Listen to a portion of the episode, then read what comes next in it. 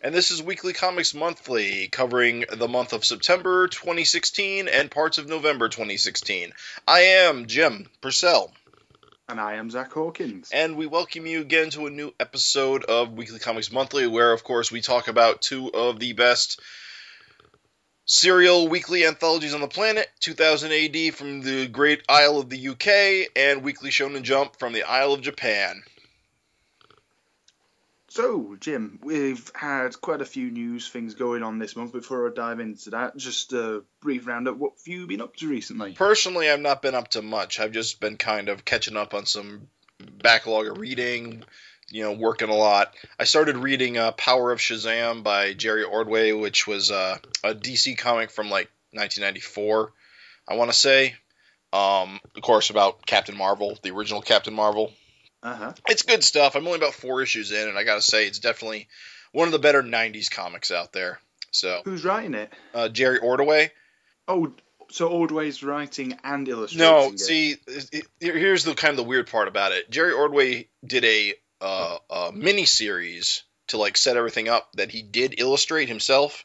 It was like I think Okay. three to three issues, and then when he when it moved to a uh, ongoing series, he decided to just be the writer and the cover artist, and the interiors are Ah, done by Krause and Mike Manley. I suspect uh, Krause was the penciler layouts and Manley is the inker. Uh, the interesting thing about Krause, though, is I discovered that he drew Mark Waid's um, that that independent series he did. Oh, uh, Incorruptible from Boom Studios. Not Incorruptible, the other one. Um, um, shoot. no, it's cool. It's not. I'm not familiar with Waid's work, so Oh, it's, I'm not going to. But but I had read basically stuff he had drawn and hadn't realized it, so it's kind of cool to go back to see, you know, the stuff he was doing in the '90s with the Ordway on Captain Marvel. So it's ah, that's cool. it's kind of interesting. The only unfortunate part is that initial miniseries that sort of set everything up is not on Comixology, and I did not realize that. ah, So I'm sort of reading the ongoing without that prequel part, but it Yeah. it still works out okay. that's cool. It's kind of strange that Ordway is writing this because I know he is a fairly prolific writer, but he's generally more remembered as an artist. Yeah, he he has this really like nice painted style. You can see it on all of his covers. It's it's he's exceptional. Um, he is also writing a a series in Dark Horse Presents that I'm really liking. Uh, it turns up every once in a while. Oh, is that the semi-automatic? one? Yes, semi automagic. You know it. Yeah, with Alex DeCampi. Yeah, yeah, I- that's that's a great little series. It is. I, I think the trade is coming out soon. I keep meaning to pick that up because I kind of dropped Dark Horse Presents, but um, no, that's oh, that's a that's a good series. That was the series that made me go back and look more closely at other Ordway works. So Hmm. yeah, I recommend them both. It was also the. I mean, talking about the writer, DeCampi was the one. I mean, Semi-Automagic was what made me realise that DeCampi's a, a really good up and coming talent. Mm-hmm. Um, she's done some really good stuff for Grindhouse and uh, Dark Horse Presents, and I, I really need to read more of her stuff. Oh, she's a she. Uh, yes, um, I believe so. Anyway, um, apologies if I'm wrong. Uh, She's got Um, she's got a really like classic style, really both clean but really detailed. I think Hmm. I think 2000 AD fans would enjoy it a lot. Oh, I think I absolutely. slide right into the prog. Oh, absolutely. It's kind of a shame that Dark Horse Presents is such a, a, a bumpy anthology because it can have some really, really good stuff Like in there. like Finder. uh, or, or uh, Dream Team. Mm. That was a really good one as well. Um, and then it can also have some not so good stuff. Yeah, Yeah. It- the same kind of goes for the the Island. I don't know if you read any of that. I have not read Um, any of the Island, unfortunately. That's, No, that's it- the one where uh, Brandon um, Brandon- the Prophet is the Dude. editor on it, right? Yeah, and he also does a couple of strips for it. He does some really interesting, like biographical uh, one pages in there about, um, like he'll do a, a, a whole recap of um, Vagaiva in one page, and it's it's absolutely crazy. He's he, I didn't realize he was such a big fan of the whole medium. Of what? No, Brandon Graham. He's just such Of a big fan of everything. Oh yeah, he seems to be a man of many many interests. Hmm. Right, well that's basically covered. I've I've not been up to an awful lot recently. I've recently started a new job and all that, so I've I've read quite a few things recently that I picked up at Thought Bubble. Uh, the Final Omen book is really good by Martin Eden. Um, another LGBT superhero book called The Pride. Pick that up. That's awesome. Um, oh, what else was there? uh, ink stains and paper cuts. That's a really cool kind of um, Stand By Me, Come Stranger Things type horror story. That's really cool. And um, uh, just a couple of manga things I picked up, like um, Stardust Crusaders Book One. That's really good. Bunch of Ultraman. Uh, the new Gundam Thunderbolt manga is Yeah. really good. Gundam Thunderbolt manga is pissing me off because I don't read by print anymore, and it's not being released digitally. Oh, but is there a, like a legal reason for that? You know, Gundam is weird. I completely would believe that that whoever owns Gun Sunrise would say print only, no digital, because uh, Gundam the Origin is in print and it's great. You can't get it digitally either. So I'd believe it, but Yeah. I may have to break down and buy a print book because I really want to read Gundam Thunderbolt. Yeah, it's just so strange because Gundam was really lucrative for a while, and now we've got loads of stuff all of a sudden. Well, with all the series getting Blu-ray releases Yep. and the movies and everything, it's um great, great time to be a fan. Ah, now if only we could do something about Macross. Uh, did you ever finish watching Delta, by the way? I did not, unfortunately. I got about, I want to say, a third of the way through and sort of got distracted by something else. I'm sure I'll Yeah. get back to it. I mean, it was getting, it was fine when I stopped watching it. I hear the, it starts going off the rails towards the end, though.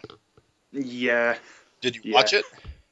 Uh, no, I keep meaning to though. Um, I'm, I'm, I'm need to get to um, Sounds like August and everything else. The, so the curse of the odd number Macrosses seems to be holding true. yeah, it's really strange how it all, you know, I don't know. It- Macross I- I 2, keep meaning- I- Macross 7, Macross 0, which I actually enjoy, but a lot of people don't. Hmm. Delta. Yeah. I don't know. Delta looks kind of nice. I kind of think the thing is with Macross is it vis- it's a visual um, measuring stick for anime fads of the time. Mm. I mean, I, I know you said you don't like Frontier, but I I no, no, went I love Frontier. Oh, was Frontier the one you didn't like? I'm trying to think You know, which was the one. you- seven is the is the Ah, okay. questionable quality one because it's It- it's kind of stupid. Is that the one from the 90s? That is the one from the '90s. Yeah, um, it and it Macross Seven and Macross Plus came out around the same time. Yeah, I know Plus is pretty good. Though. Plus is good. Well, it depends on your taste because Plus was more about pilots and Hmm. war stories, and Seven was more about the music. They did that intentionally to sort of like have one for each side of the fan. Oh, I see. time. So Seven's kind of Seven's weird. Okay, Yeah, I'm sure I'll get it. it's about it. singing to your enemy. In, a, in, a, in, in, in transforming spaceships that don't have guns that play instruments in space. Oh, It's so it's like a less interesting Gurren Lagann. uh, yeah, it's a, it's just it's it's its own it's its own thing, and Damn you it. gotta be. Re- it's not necessarily bad. It's just not for me. Yeah. And I personally think Frontier did it better because Hmm. it it managed to marry the music and the and the and the, and the war stuff together like the original did in a good package. Yeah, I've got to get back to watching more Macross. It's um, it's it's high on my priority list. Um, so yeah, that basically sums up what I've been up to. Uh, I would say about Gundam Thunderbolt is it's good. Oh. just it's really really good. I I watched the first episode of the anime, uh, and it was good. So Yeah. I'm gonna probably go out and buy that book. Yeah. I got Jim to buy a print book. Hey. Um, hopefully the hopefully the Viz will bring over some of the other manga stuff. I hear like. Gundam Crossbones is pretty good too. Yeah. Didn't they like try and release some series in the early 2000s, but it didn't take off? I- and I'm not really sure. I know I, I think they might have done. I know whenever Gundam the Origin started, Viz started bringing it out in single issues, but it eventually got canceled. Yeah. I I didn't realize Gundam the Origin had been going on since like late '90s. oh yeah, it's been around for a while. And like the, the artist, I know. The artist is one of those guys who's done basically everything. Like, did all the original illustrations for Dirty Pair and Crusher Joe. yeah, And he, he's, he did a lot of preliminary work for Cowboy Bebop. Um, and he's done a load of other manga that just haven't been translated. He's everywhere, but just not in the West. Um, but no, anyway, that basically sums up what I've been up to recently. Um, trucking on, I have a couple of news articles I just want to cover. Starting off with some really sad news. I know this happened a, a, while ago now, but um, it does really need to be addressed. Um, the passing of Steve Dillon at the age of, I believe it was only 41, Yeah, which is no age at all. Um, to fans of 2000 AD, Steve Dillon will most really be remembered for his work on Judge Dredd and Tyranny Rex, amongst a few other things. Um, I believe he did Mean Arena um, or something like that. Um, maybe Mean Team, but um, he was a really, really talented artist. He did a lot of work for the Block Mania and um, oh heck, oh the Mutant storyline. wait, which, Oh, City of the Damned. okay, Uh, he did a lot of stuff for that, but he's most well known for doing the Cry the Werewolf storyline, which is one of my all-time favorites. and uh, Americans would have become familiar with him because he often paired with Garth Ennis on many of his uh, his uh, Preacher, of course. He did a, Mhm. all of Preacher. He worked with Ennis again on, uh, I think, both of his Punisher runs, Yeah. which uh, I think, yeah. Um, He also did a bunch of the war stories, Yep. so and unfortunately, that meant I didn't really, I haven't really read a lot that with Steve Dillon on art uh, because I'm not a fan of Preacher, and I didn't like, Okay. I didn't like his Punish, I didn't like uh, Ennis's Punisher. Um, it's unfortunate because his art style is very good. Uh, Hmm. I appreciate it a lot, and it is unfortunate that he's gone now. yeah. It's been a kind of a sucky year for God, good quality artist diving. a, a raging dumpster fire in terms of just in terms of like celebrity deaths, talented people. Yeah. Darwin Cooke died this year. Darwin Cooke did die, and that was that was awful. Comic art I mean- not spared this year. the Last Frontier is the best thing DC has ever done. It's one of my definitely in the top top Yeah, es- escalons. It's been a sucky year for just everything in general, but comic artists have taken it pretty bad.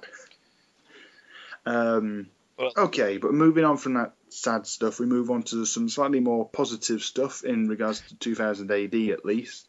Um, recently, Rebellion purchased the rights to an absolute crap ton of like classic British um, 60s through to 80s, even 90s comics. Man, I can't wait till all those uh, uh, romance comics get reprinted. Uh, I, I hope not, to say the least.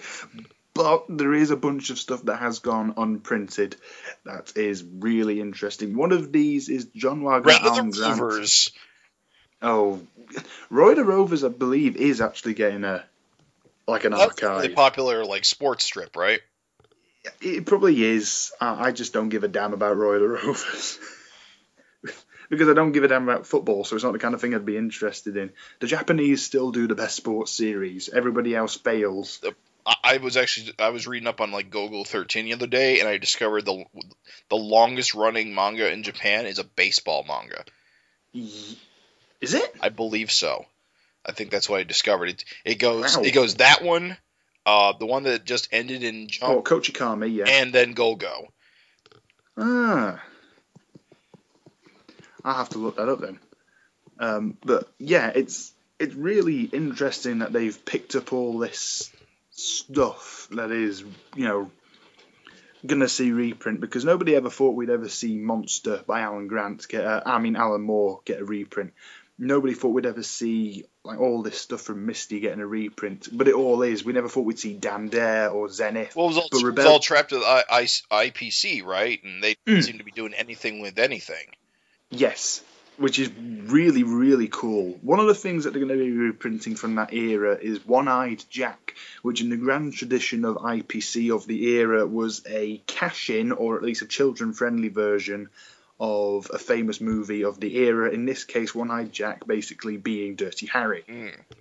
And in that respect, he's also kind of a precursor to Dredd, coming out like five years before. he had a good long run, and he's a, like a, a fan favorite character. I believe he made a cameo appearance in Zenith before like so many characters in that story getting killed. Um, and it's apparently a, a, really neat little series. It's John Wagner and John Cooper, so it's got a good writer and a good artist on it. I'll probably pick up the trade when it comes out. They didn't IPC like own like Archie the Robot and yes, he did. but none of that stuff Rebellion bought. Uh, I believe Archie is currently owned by Dan Dare Corp and Steel Claw. No, yeah, actually, they probably have got the rights to Steel Claw. Hmm.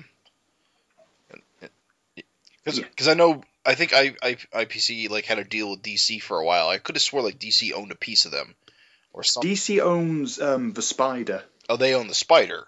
Yeah, mm. which is really weird because you know you, the Spider by now should be a public domain character, but he isn't. That's kind of what led to Paul Grist nearly getting sued for including him in right. Dexter.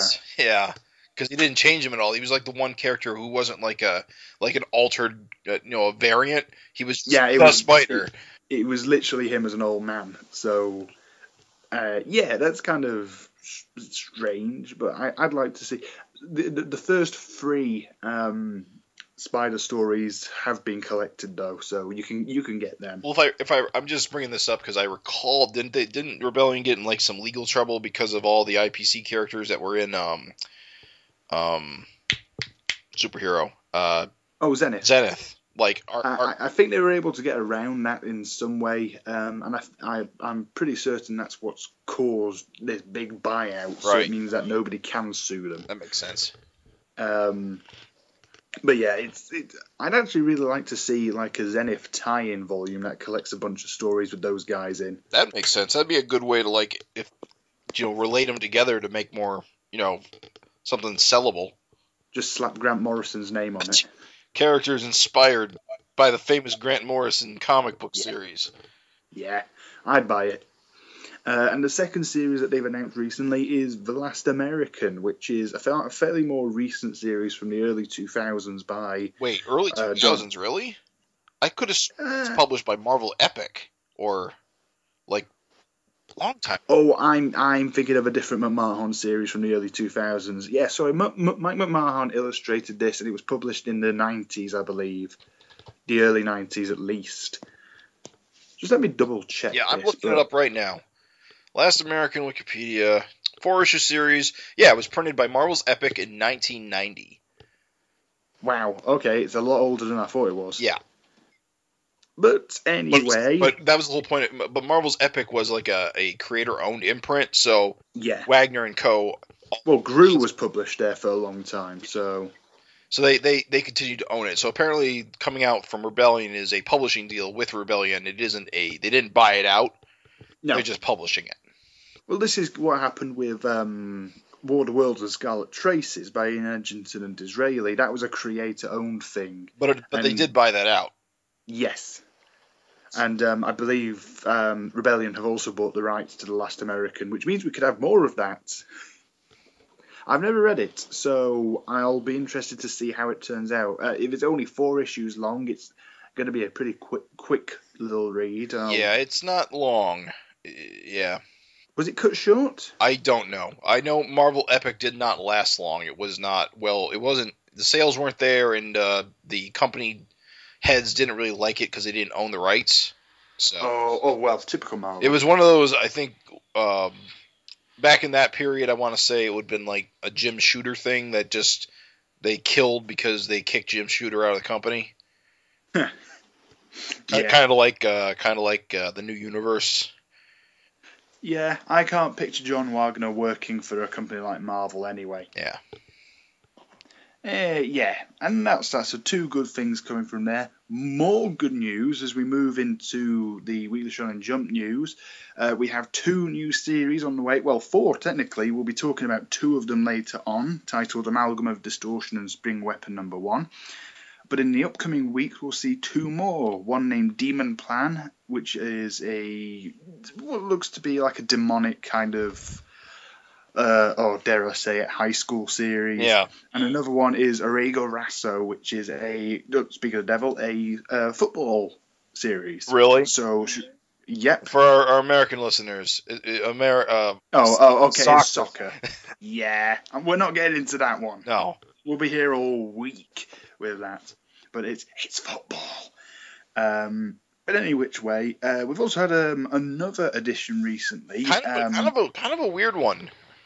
Yeah, it- unusual. It, it really is when you think about it because it's basically a Japanese adaptation of a Western web series, which is which is heavily like anime manga. and stylized anyway. Yeah. So I've never watched uh, Ruby or RWBY or however you pronounce it um, before. I'm not familiar with the concept. I've not had, I've got any real interest in it. Um, I appreciate that it's like, heavily influenced by Maho Shoujo and like Sailor Moon and Yeah. Cardcaptor Sakura and all that stuff. Um, but it's it, it, it never really ticked as my thing. Uh, we'll probably go into a little detail on a quickfire round, but this was a really strange addition to the the lineup. Yeah, I- I mean, it seems to be running in some Japanese like web. Um, I'm not sure. No, I'm I not be- sure if its source is. No, I, I believe it's coming from the same magazine as JoJo. Okay. So it's, it's, a, it's a monthly series, and the only reason we've got it weekly is so that we catch up. Yeah, because we've missed it for so long. Yeah, which is which makes sense. Um, it just seems like a really strange one. You know, you, you could have had JoJo. You, You, could have had JoJo. Yeah. you still really want JoJolion, don't you? Even though it's Anything ne- really. Yeah, even though it's, I think he'll end sometime in the next couple mean, of years. Yeah, probably. But but even if they did, I mean, they could do the same thing they're doing now and run it run it weekly until they catch That up. was my thinking as well. Yeah, uh, I think the confusing thing is though is that would make it really difficult is um, just the way JoJolion is written.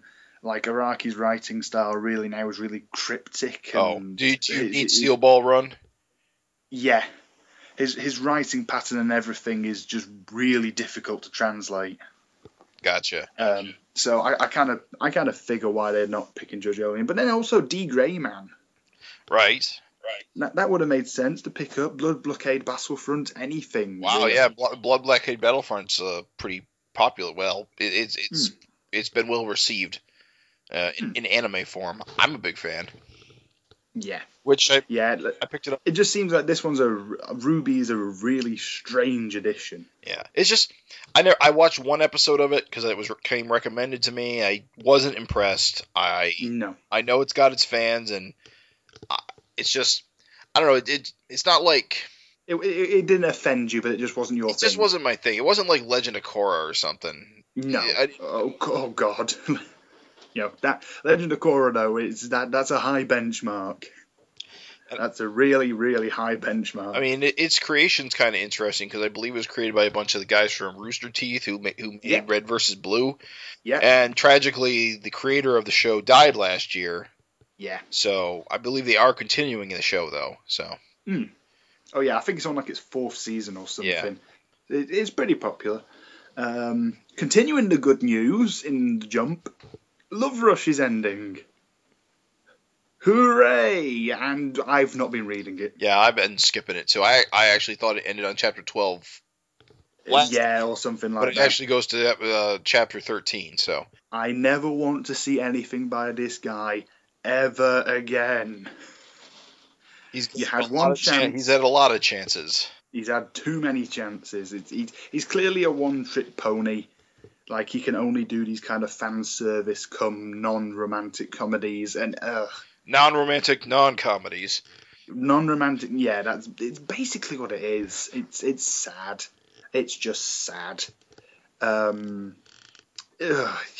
Oh well, good riddance. Yeah. I, I I read. I I think I read the first three chapters, and the conclu- the, the cliffhanger to the third chapter was the main male character was about to get raped. And that was the point where I realised y- y- life's too fucking short. I, I can't. But um, yeah. Anyway, One one last. it's gone. It's out the window Yeah. forever. Unfortunately, um, another strip is also gone for the near future, at least. World Trigger is now on indefinite hiatus due to Yeah. Due to uh, creator uh, illness. He apparently has got some sort of nerve damage that causes Yeah. a lot of pain to draw. So unfortunately, unfortunately, the away mission is turning into our dark continent, Yeah. which uh, Why is it that whenever characters want to go somewhere, the creator falls ill, or no, or has a Or plays, a lot, or illness? plays a lot of World of Warcraft, like Berserk. Yeah. Because the internet is super reliable. Yeah. I, I wish I wish Ashihara well. He's under, been under a lot of pressure. These guys do a ridiculous amount of work a week. Yeah. And particularly if you've got an illness like Togashi, where you've got spina bifida, or Ashihara, where you've got nerve damage, you know that that just makes it even worse. I don't think I could do anything with a I mean, an affliction like that. a lot of these. I mean, when you think about it, these guys are cranking out twenty. I mean, sixteen to twenty-two pages a week. That's crazy. It's abs- uh, American comic creators would look at that and just die. hmm And regardless of the pacing of the actual strip, that's that's a purely cultural thing. It's been brought up in a completely different environment. The pure and simple fact that they are cranking out, as you say, 16 to 22 pages a week is fucking crazy. It really is insane. Oh. And meanwhile, we're still waiting for the next issue of Invincible. hmm Six months later. Uh, it just came out. Yeah, it did. I've still not read it though. I, I need to do a reread. I forgot what happened in the I forgot what happened. Is yeah. Let's go back to whenever Cory Walker came back and then read it. Because I I thought for sure what uh um um uh shoot uh regular artist uninvisible um oh, he, oh, he's oh uh, Ottley. Ottley I thought for sure Otley would be back this issue but I guess not I guess Walker It's a, it's a couple of Gonna- couple of months off yet. it out. Yeah. Uh, one final bit of news is something that came out of completely left field and is already all upon us is the conclusion of Toriko. yes it is upon us We've been hypothesizing this for a while now, ever since Neo was introduced and there was the whole, you know, um, eclipse, solar eclipse thing going on, the the, the, um, Tor- gourmet eclipse. completing his uh full course meal Full course meal. pretty good indication that we're near the end Yep, but it unlike Bleach, where it was like signposted months and months and months in advance, it it, it just kind of came out of nowhere. and yet it seems far more co- coherent cohesive Exactly. exactly. It feels like an actual conclusion. Uh, I do feel one or two plot point, plot, you know, future plot threads that uh, are going to go unaddressed, but they'll probably get lampshaded in the last chapter, and you know, we can all just go about our day knowing that Toriko concluded in a in a fair enough fashion. yeah hopefully they won't drop a ton of Borutos on us Yeah. I mean, it's already pretty much been confirmed we're getting another Bleach series, so yeah. Why would you? Why would you make another Bleach series when you can potentially make anything? Yeah. Reasons unknown to me. Um, God, God, just bring Stealth Symphony back. Just, just make another series of Stealth Symphony. Don't ask, just do it. Uh, but no. No, I mean, as a creative, I mean, the guy, I mean, Bleach, Oh, Ble- Kubo. Kudo, he's wasn't you know super popular at the end, but he's probably got enough clout to say my new series is going to be whatever I want it to be, and if you know if it fails, Yes. it fails. But why just go straight into a sequel series? I don't know. My feeling is is that he's not the greatest writer in the world, but he is a pretty competent artist. Yeah. So he should probably work with someone else for his strengths. Yeah. Illustrate. Don't write. So I will miss Toriko a lot. It, I will it- miss Toriko it a lot is it is unique, and it is not something easily replaced. I mean, it, it's up. It's it's Fist of the North Star. It's JoJo. There's those three series, yeah, Grappler Baki, that- all this that- kind of crazy stuff. and it's just not popular uh, very much anymore. And it's just it's a shame. it's not going to be replaced uh, anytime soon. I, I really hope the creator comes back with something else. Yeah. Yeah, And it's ended in a satisfactory way uh, to the best of uh, to the best of the author's ability, Yeah. and I respect that.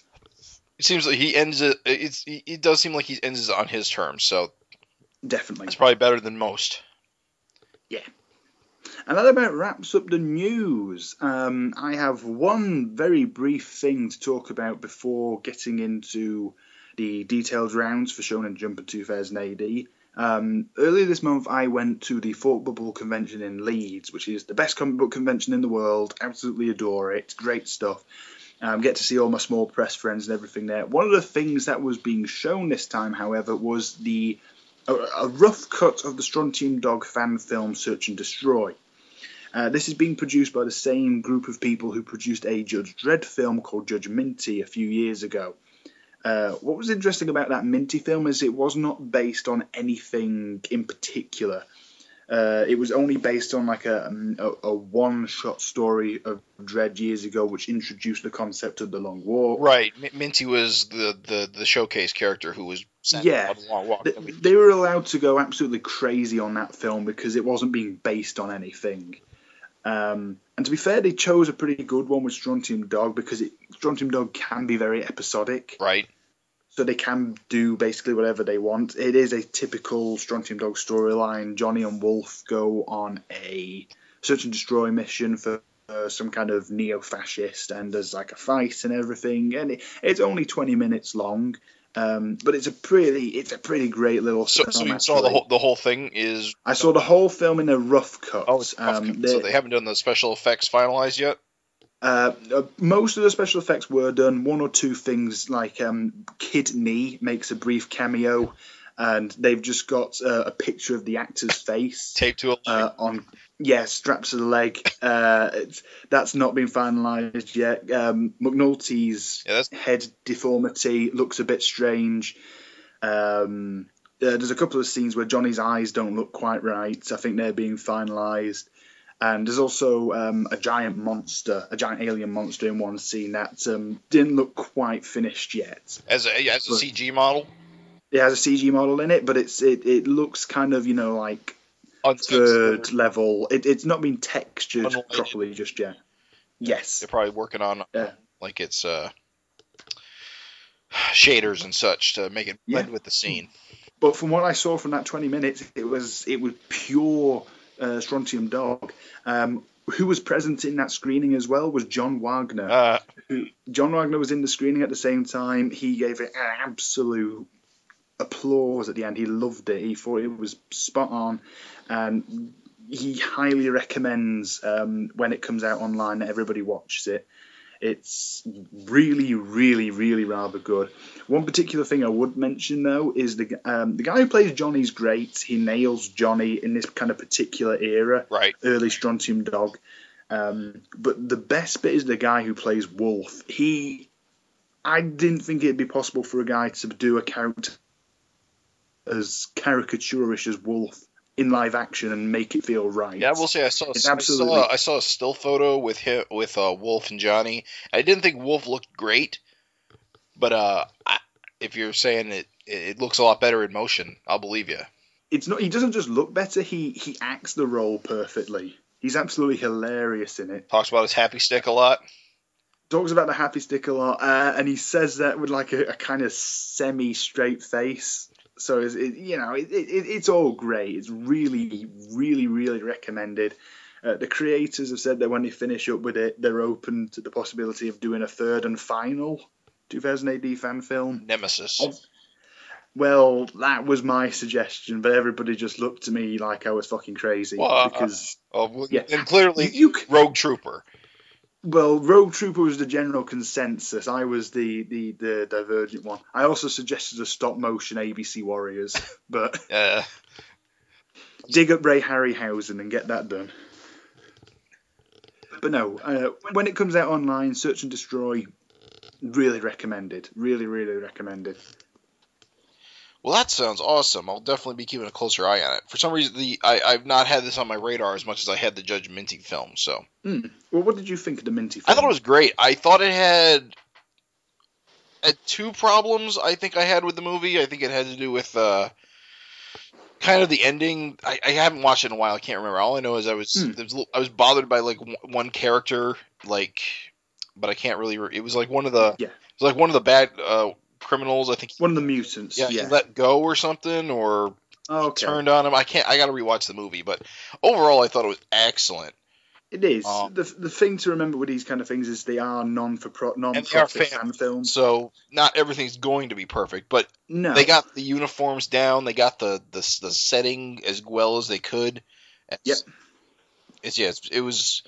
Especially all that carries all that carries over into Search and Destroy. Yeah, so CG you'll be glad to know. the CG work was way better than expected. So yeah, same. It, it, there, was, there was one thing that kind of bugged me about the film, and I'll, I'll, I'll talk about it uh, as and when you see it. But it's um, it, it, it's just kind of one of those weird, coincidental, you know, script things. But for, for, for a twenty-minute film, it was inevitable that something would have to be cut. Mm. So it's it, you know, Did- you'll see it eventually. involve time travel? It, it should have done. that would have made sense. but um, sadly, no. All right. But no, So what else? that's did, Search and Destroy. did he do anything else in Thought Bubble? Did you? Uh? Thought Bubble, I got to meet a bunch of really great 2000 AD creators. Rob Williams for the third year in a row, great guy, such a great guy. Uh, Keith Burns, who worked on the recent Johnny Red reboot, that was really good.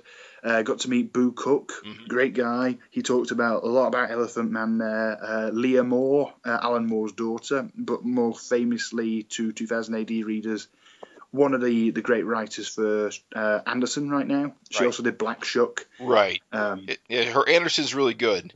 Not Yes. so much Black Shuck. I, I I deliberately ignored Black Shuck when I was asking about um, what she was working on next. Oh, she also worked on Storm Warning, which as a reread, I really liked Storm Warning as a whole. Okay, cool.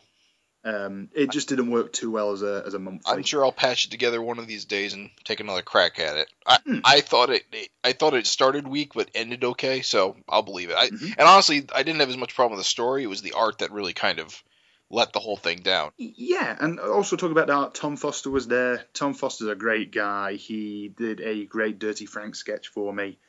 Um, he's, he's just a great dude. I'm really looking forward to seeing more of his stuff. Um, got to see D'Israeli and Ian, Red, Ian Edginton. Ian Edginton and D'Israeli at this point have almost made it a running gag of them saying, "Oh, we're not going this year. We're not going this year. We're not going this year." And then the week before, a table mysteriously becomes vacant, and they go, "Oh, look, we can make it now." It's almost become a, a running gag now. It's just kind of like, "Yeah, sure, guys, see you this year." Um, they're they're great. It's always great to see D'Israeli just working at something or whatever. He was working on a um, helium page when I was there, so More helium. we can expect more helium soon. Um, what else was there? Oh, there was just a bunch of really great feathers there. John Wagner got to talk to John Wagner Any, about any word the- on Stickleback? uh, no word on Stickleback. I didn't want to push it, but um, honestly, we're getting helium. I'm I'm just satisfied. um, good to talk to John Wagner about his football sci-fi series, Rok of the Reds. Um, loving that. Wait, And it's great to just- where is that? Rok of the Reds is done by Black Heart Press. Um, I'm you've not heard of this yet? I have not. It's four issues in, and it is amazing. I don't think it's available digitally though. You might just want to check that. Okay, and so it's like what. it's a local UK comic. It is a local UK comic, which is really exciting because it means that there's the possibility of there, you know, being more of this Wasn't stuff. that we the just need a... publisher that did um um Monsterology? No, that's Renegade. Oh, okay. Yeah, Renegade does a lot of Gordon Rennie's um, um, creator-owned stuff. Um, didn't uh, Rennie wasn't there sadly. Um, I, I think he'd made plans to, but he wasn't. Henry Flint wasn't there. He was originally supposed to, and they even had the table with his name on it, but he didn't. That's unfortunate.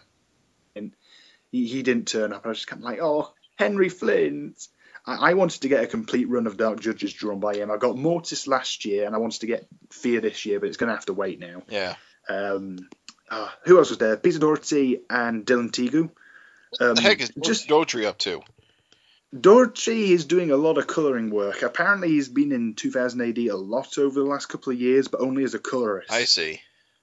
Uh, Teague is another guy who just doesn't do enough of his own stuff. Colours a lot.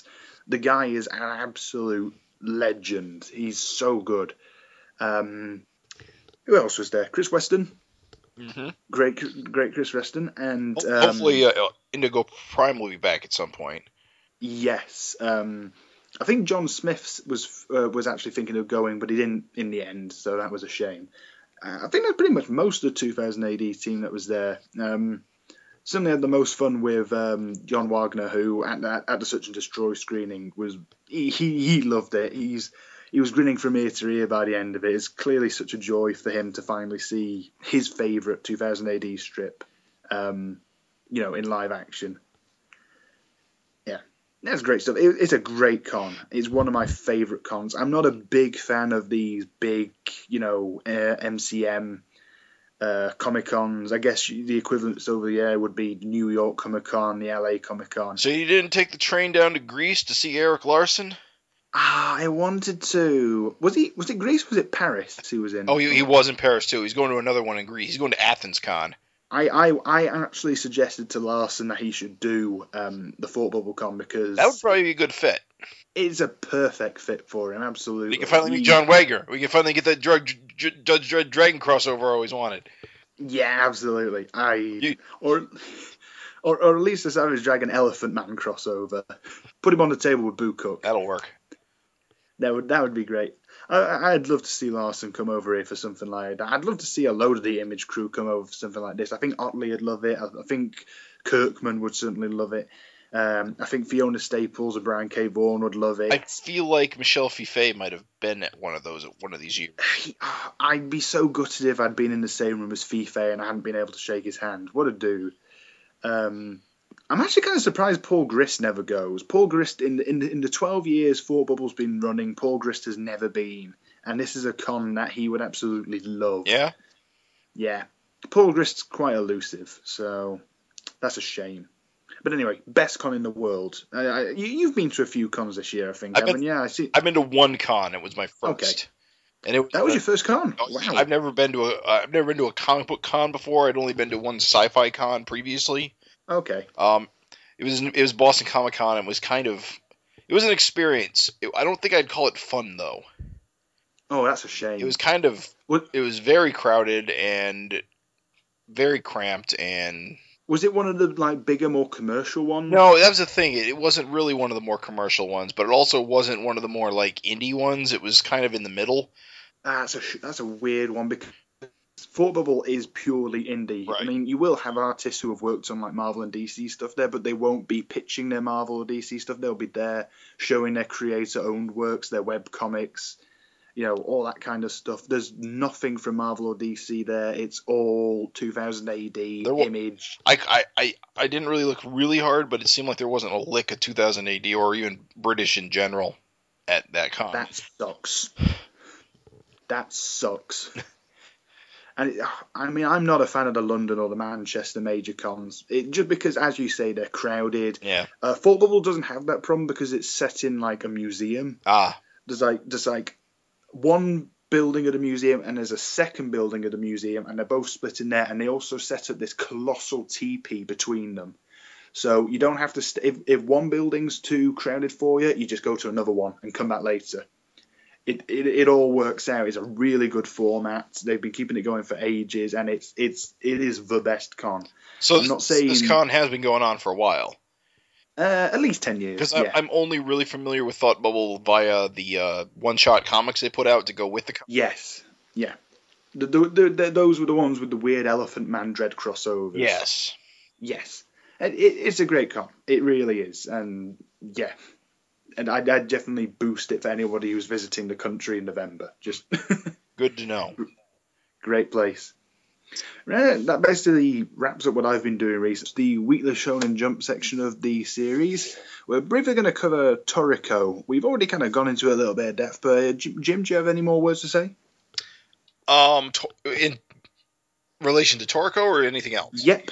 Oh, just in relation to Toriko. Okay. Um, Toriko has been excellent these last few weeks and months. Um, this final battle has been, to quote unquote, say epic. Yep. Um, and the nice thing about it is there's all this like history coming out of the woodwork to it all, with Toriko and Starjun being brothers, and I guess it would it would be um was Attica or uh, Yeah, I, uh, I see it. Okay, see it. Yeah. Is their father, and that all, it all it, even though it all kind of comes out in the eleventh hour, it still feels like something that it's been being alluded to. Um, it's like it, it, Hmm. it's a natural progression of the story arc they've been telling this whole time. Yeah, it's not a complete left field um, uh, um, event. Right. And It actually does feel like it's boiled over. Yeah. and I feel like Neo as a as the villain, as like the the the completely out of control go- appetite slash gourmet cell demon, something that has Yeah. been in the background of the series since the beginning. Um, Hmm. Is a logical con- uh, is the logical conclusion of this series. Yeah, you're right there. It, it really does feel like it's been um, properly, you know, pulled out. It just feel like it's worked uh, worked to its all its advantages. The the final fight with Neo has basically been balls to the wall, mad. It's it, it it's had absolutely no fear of just doing whatever the hell it wants to. Yeah. Um, And the way like it does feel. Uh, d- Sorry, go on. I'm just I was about to say the way the Earth absolutely gets pummeled during this fight Yeah. makes, makes the whole thing feel like it's as big as it's presented. Absolutely, it's it's absolutely ballsy, crazy, mad.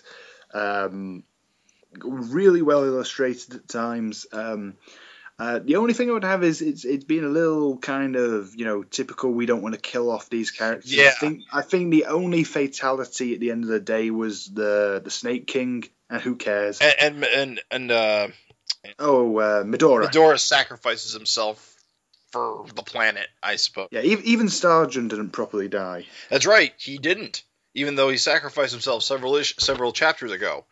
Yeah, that was something that it's it's like the the, the one big glaring. Well, why didn't they do anything? Is Zebra, Coco, and Sunny have done nothing. Seriously, Brunch did more. Brunch did more. Well, yeah, Brunch is cooler though. Brunch is Um, cooler. and it, it, it, it all just does feel like kind of a sad shame that they didn't get a do more.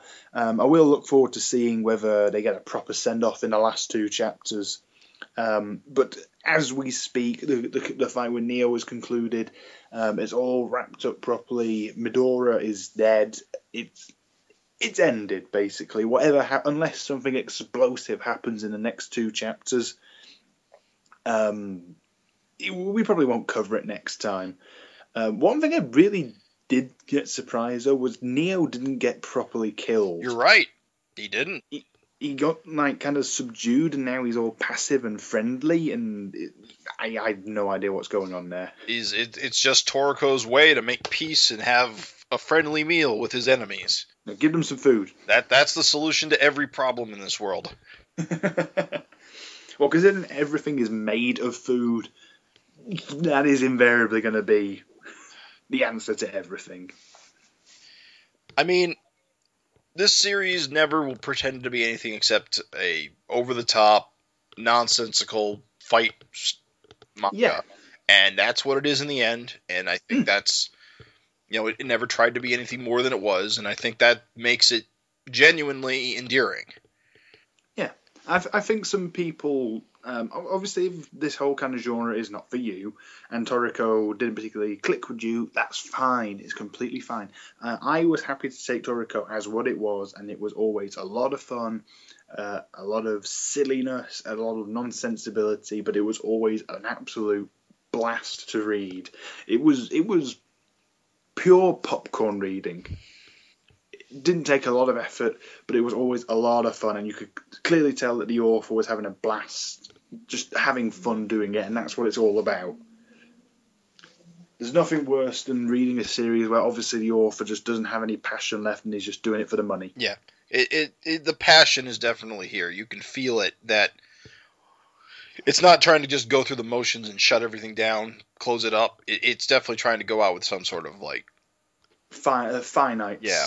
He, he's going all out at the end because this is, might be his last chance Mhm. to really wow people. Yeah. So An eight year run though is nothing to sniff at. no, I mean it ran. It's going to run like three hundred and like ninety-eight chapters. Not bad at all. Sad he, sad he can't get it rounded up to 400, but uh, Yeah. I think that might have to do with like how the the the, the tankobons, the reprints, actually Yeah. sequenced. So it, it this like with comic books, it's generally you, you don't because you got to do them in like when you when you print books, you got to do them in like bundles of like 22 yeah. or something along those lines. I'm not actually sure what the numbers are, but it's but always winds up being some some non uh, like 100, 200. It's never those numbers. It's always like 166 or like 182 or something. Yeah. So Yeah, that makes sense. that, that's just something that happens in publishing. I'd be happy to see Toriko come back for like a, a, a mini series like Naruto did. Mm. Just have like a, a small sequel series. It doesn't have to lead into a full on monthly sequel. It Yeah. just, you know, be, be something small. We'll see, we'll see if this zero series falls in the trap of its final chapter just being a bunch of Borutos. I, I don't think so. I don't think the I don't think it'll kind of go that way. It, yeah, yeah, I don't think so. It, it's it's definitely not going to try and do a Bleach where it's just kind of like, oh look, I can do a Naruto as well. It's like, no, you can't. Yep, that's that. So yeah, the Toriko, excellent, and the fact that I came into it late and I still enjoyed it to the end, a testament to its its its ultimate quality. Absolutely. I need to go back and read all of it because I've still got a big chunk missing from somewhere that I think could really make me appreciate it a bit more. Um, on the flip side of that, talking about series going, we now have series coming. We've had two recent series on the Jumpstart agenda, which is obviously where we get a preview of three new chapters. Um, one of these is Amalgam of Distortion, which is a really it's a kind of supernatural series. Sort of sort of grim, kind of a Yu Yu Hakusho moment in it. That was the series that came to my mind. Yes, there's there's a moment where the main character goes to save someone and turns out to, they're a ghost, and now you're dead. Now he falls in front of a train. Yeah, that I think that's the classic um, Hakusho moment. But what did you think of the first three chapters? I mean, I think it's. I mean, it, it's it's got some cliches going on. It's about high school, which is never good for me because I always find that's too limiting for a series. But it's got also got a im, in, inserted, implanted like uh, super agent who's watching over this particular high school for some reason. Hmm. And so they immediately make contact with the protagonist who has gotten their superpowers through some classic uh, nefarious ways, like Cyborg 009, all the way back then and now they've got to find a way to coexist, even though they're at completely different odds. yeah. A classic story. Yeah, It- it, it, it, kind of is playing it by numbers. Where I think these three episodes excel is the art. Yes, That's definitely its strongest point. it's got some really freaky creatures. Yeah, it's kind of Tokyo Ghoul in a way, Mm. with with all kind of the, the body horror and stuff. It's like even this um this color page on the first chapter is really interesting. Um, I'd like to see it develop a little bit more, even though it is you know kind of playing it safe, playing it by numbers. I think Everybody's an archetype, but it's it's it's not offensively bad or anything. Yeah, I think of of like some of the more recent like jump starts, it's definitely got the most potential.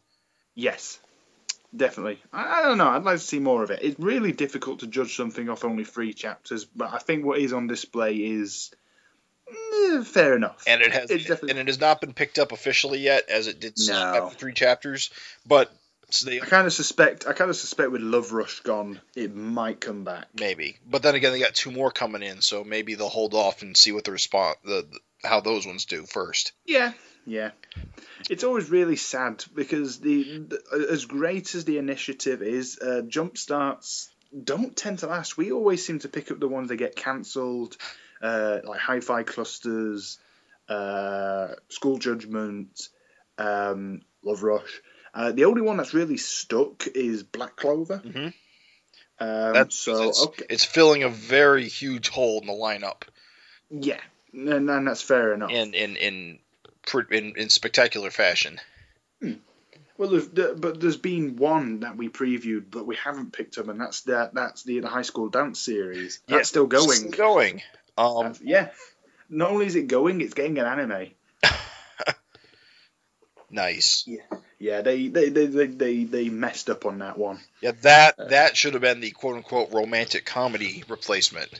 and it still looks really cute. I mean, I've not been reading it, but whenever something does crop up of like a chapter or a friend of mine's been reading it, they always say it's it's just so nice. I guess basically You know. what I'm saying is Amalgam Distortion is better than Red Sprite at the moment. Amalgam Distortion is better than Red Sprite, which is interesting because Red Sprite's inoffensive, uh, but it's not uh, excelling in any way. Um, Amalgam of Distortion at least has the really nice art, and it does have some interesting core conceits. Like I do, I do like me a good evil organization. Yeah. It, it, it might be cheesy, it might be a cliche, but I do like stories that have evil scientists in them. So it has that going for it, I guess. Uh, will it come back? I don't know. Um, but it, it looks it looks nice, so I I hope it does well. And then we have Spring Weapon Number Zero, a high school story about a, a mad scientist experiment and the the conveniently inserted government agent who they must come together at odds and yeah. this series is Mega Man Light. It, it's very Astro Boy. It's I yeah. It's, that was the other one. Yeah, Astro Boy Mega Man. It's it's definitely going for that. It's a comedy series number one though, so it's it's it's it. And in this case, the government agent is the main character, not the not the uh, the individual with powers. No. So it's it's they're almost like the the the reverse of each other while still fitting the same mold, which I just found kind of funny. Mm, the, the, parallels between the two are, you know, ridiculous. I did actually pick on that uh, as well when chapter one of uh, Spring Weapon came out. I'm not sure where I stand on Spring Weapon though. Amalgam is definitely my favourite of the two. Right. Spring Weapon as a comedy, I don't find particularly funny. Yeah, I've got two major problems with it. And one is that Spring Weapon's design, while kind of cute, is kind of overt I mean, he's very obviously not human, and they yeah. they they put a lampshade on the fact that the entire school doesn't notice this. Yeah, and it's kind of stupid in not not the funny way. it's in the poorly thought out way. Um, yeah, it, it's, a, it's a non-joke, but was just supposed to go with it. Yeah, it definitely it has a One Punch Man almost vibe to it. Just just how powerful this character is supposed to be. Yeah, and but it's not nearly as you know well. No, nowhere near as good. Yeah it, it, it's kind of a shame. I, it's it's got an interesting core concept, and it, do you know what the really disappointing thing about this is? Is it could have worked really well as a self-aware parody of the genre. Right, and I'm, I'm yeah, that's the problem. It doesn't take enough. It doesn't take enough take enough like pokes at itself to feel like it's gonna like have any legs because it feels like it's gonna just be kind of a rote situation comedy set in yeah. high school, which yeah. there are billions of. Well, the, but yeah, not only is there billions of them, but there's one in the Japanese jump right now called The Mishaps of Kusuo Saiki. Um, it's about a kid who has psychic powers who could destroy the world if he wants to. Right. Uh, but he, he, he just doesn't because he suffers from like depression and he can't be bothered. um, that series is really really funny and really good in a in a kind of boba boba bo kind of bizarre way. Okay.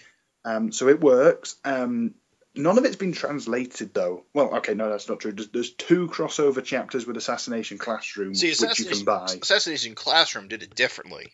Yes, that's another one. Um, Assassination Classroom works because the only bizarre character is the one who's in the position of power. So does that whole kind of dynamic, and it, it works. But Spring Weapon sadly doesn't which is honestly the best thing I could say about it. It's not terrible. It doesn't offend me in any way. I just wish it was better. Yeah, I don't expect to see it back. No, I mean neither. It's like the, the humor the Western fans just won't get. Yeah, it's just it's. I guess it's just too it's too too straightforward, too easy. Yeah, it's just not not super interesting, which is unfortunate because it has a decent concept of the rebellious super robot built for evil who says, "Nah, I just want to be a." Yeah, I'm not bothered. yeah, that that is an interesting concept, but it's just not executed. But, but, but then you just get the the overeager, like full of himself super agent who may or may not be actually good at his job. Yeah, he he, he just I don't know, it just doesn't quite work. Yeah, that's a shame.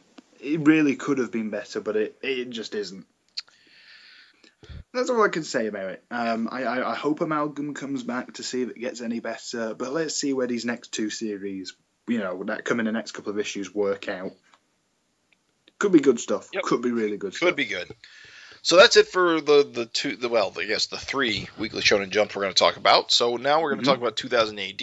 Uh, we're going to put a little bit of emphasis, um, not so much on a single strip, but on a specific issue because during this time period for this episode, a very momentous occasion occurred.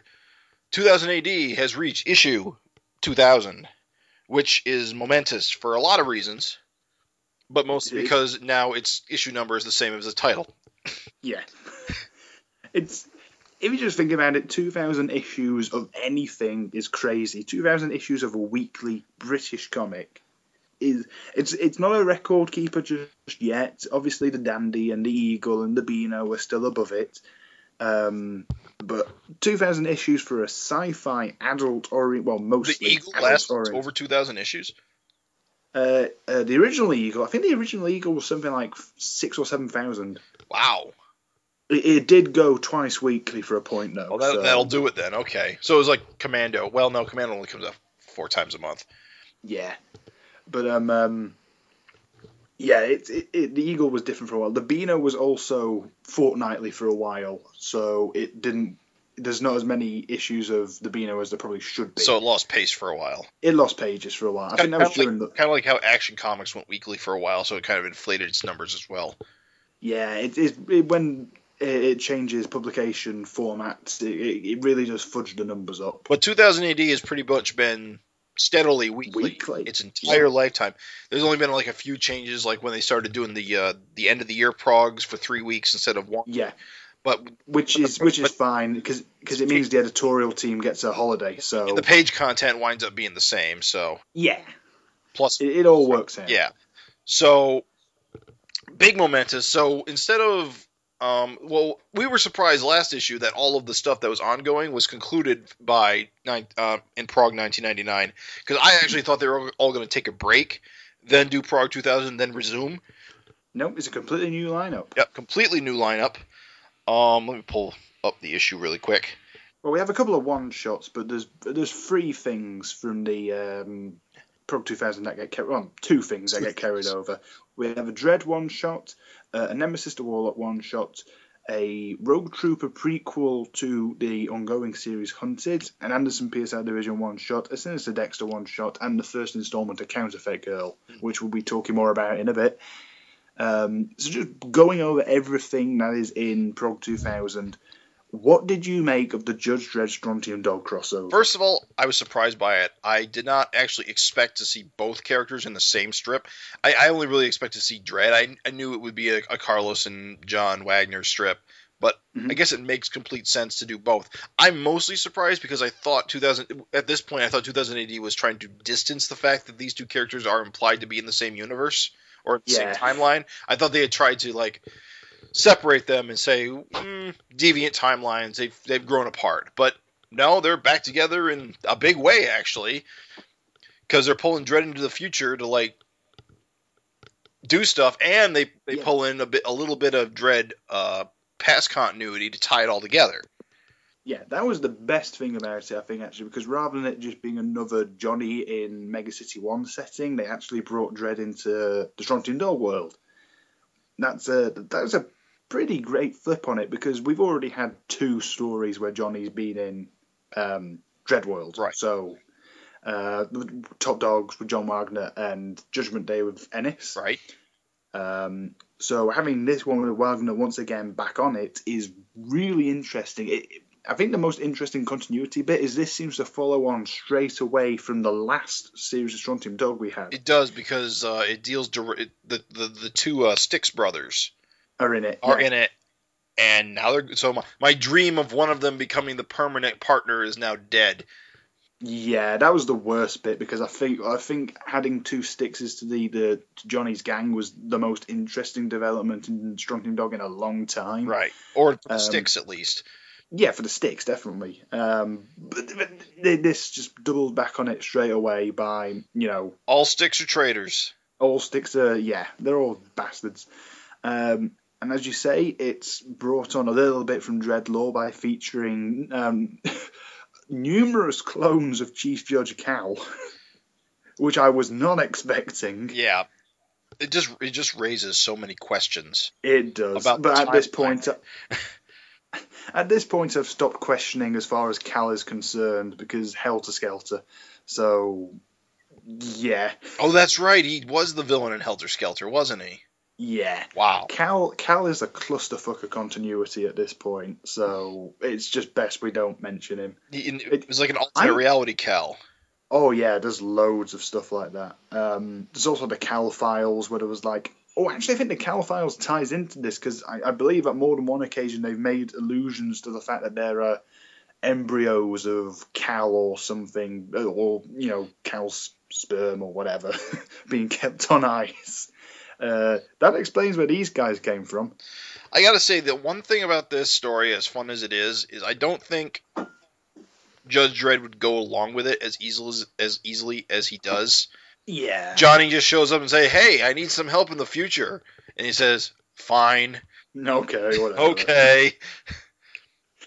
You got to go along with it, though. So- I think, I think it's a, it, I think the story could best be described as fan wank, A little, but that's not a bad thing. but the good kind.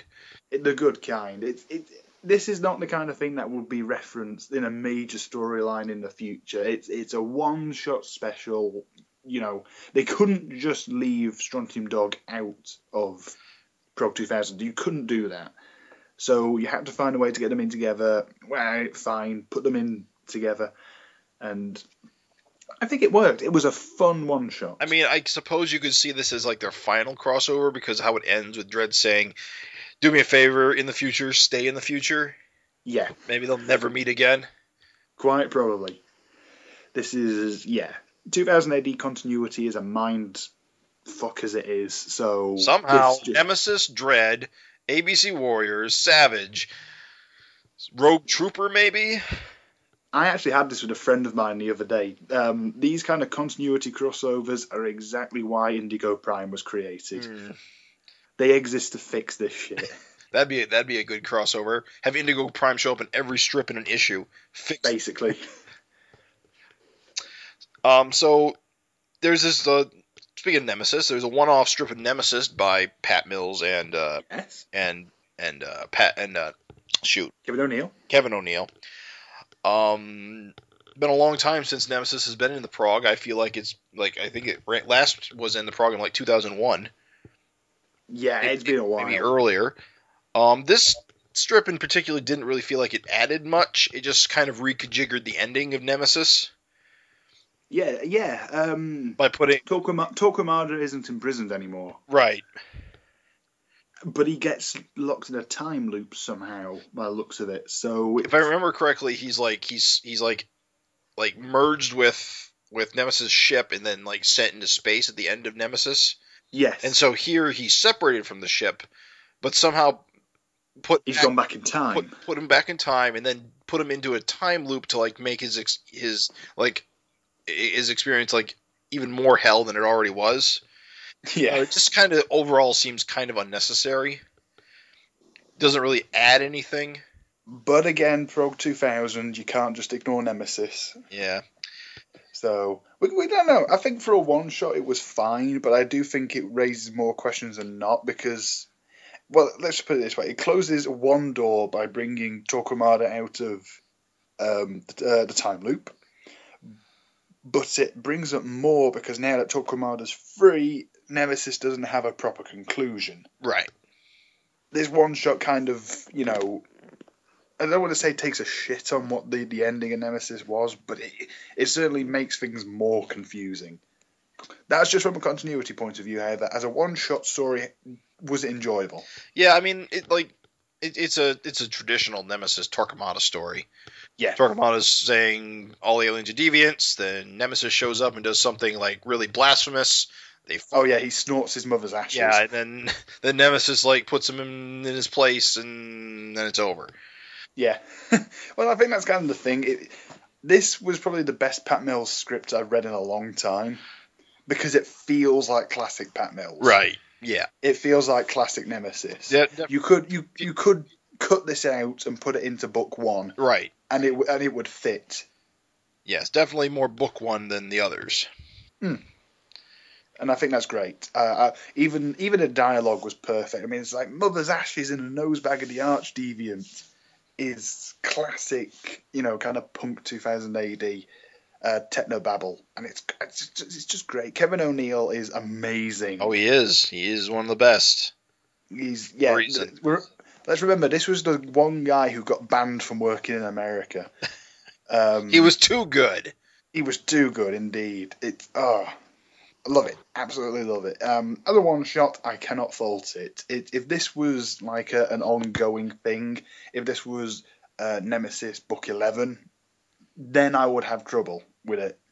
But as it's it's okay. It's fine as a one shot. Yeah, this one shot is book eleven. Oh god. Do you remember when uh, Zenith got a one shot in 2005? I do.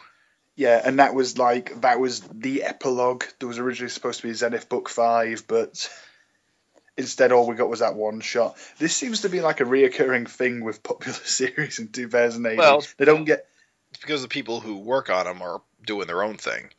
yeah. Although, yeah, I, I, I, I know Steve Yeowell would be up for more Zenith.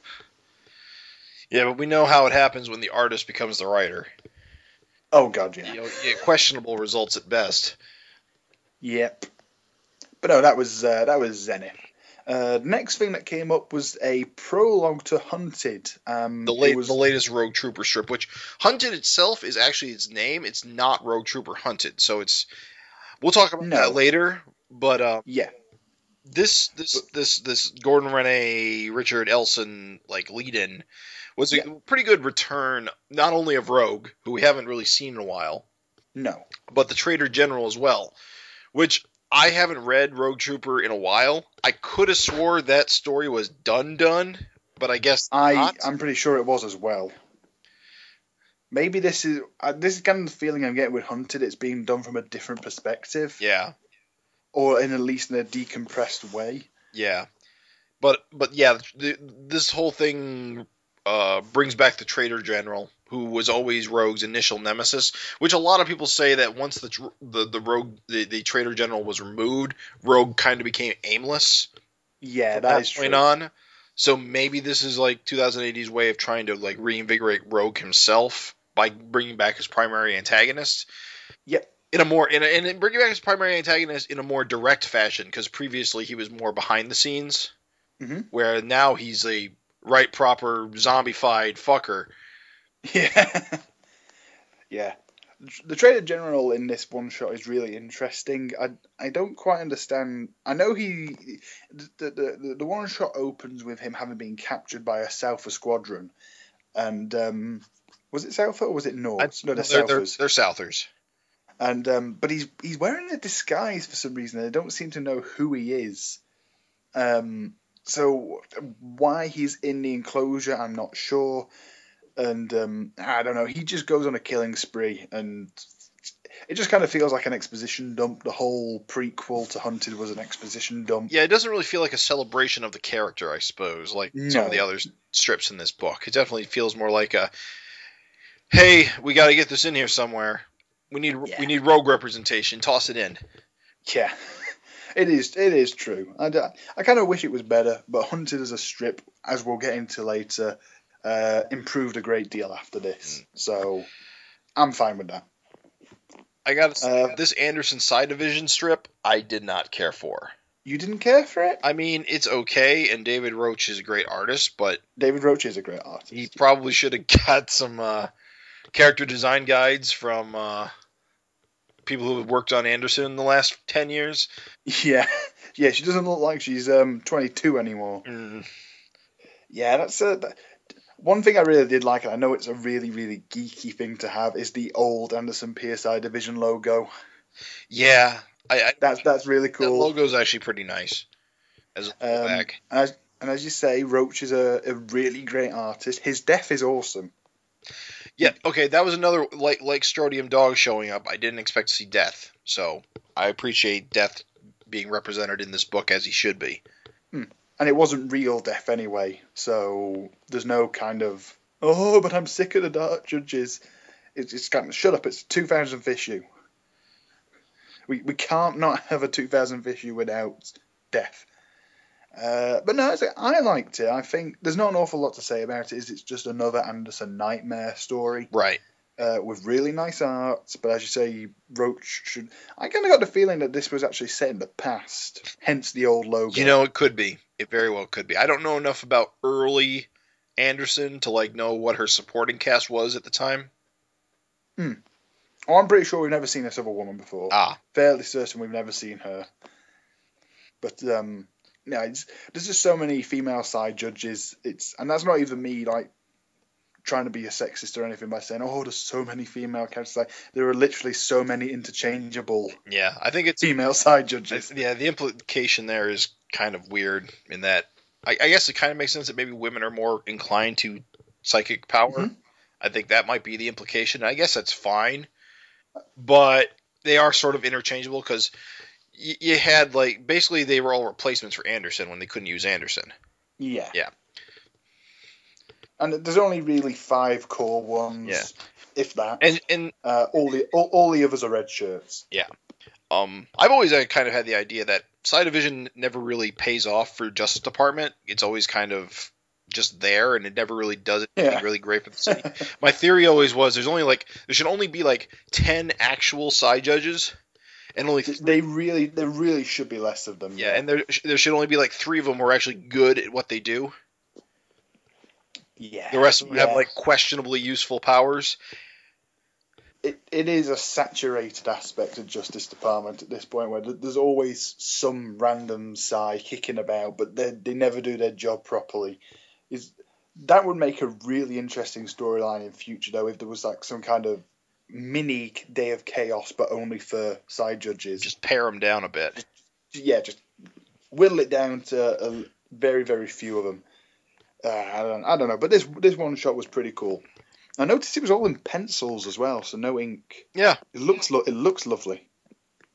But uh, but no, that's Anderson PSI division. Uh, next came up is a personal favourite of yours, Sin Dexter. Yep, and this was another strip that felt more like, uh, oh, we got a Sin Dexter strip in the drawer, just toss it in. Got to represent the '90s. Um, I, I thought I thought this was a good no, one no, it's a good Sinister Dexter story. I'm just not sure if it's like a celebration of like Sinister Dexter or like the '90s or something. Hmm. Um, because this actually moves the whole plot line of them being forgotten at the end of the last storyline forward.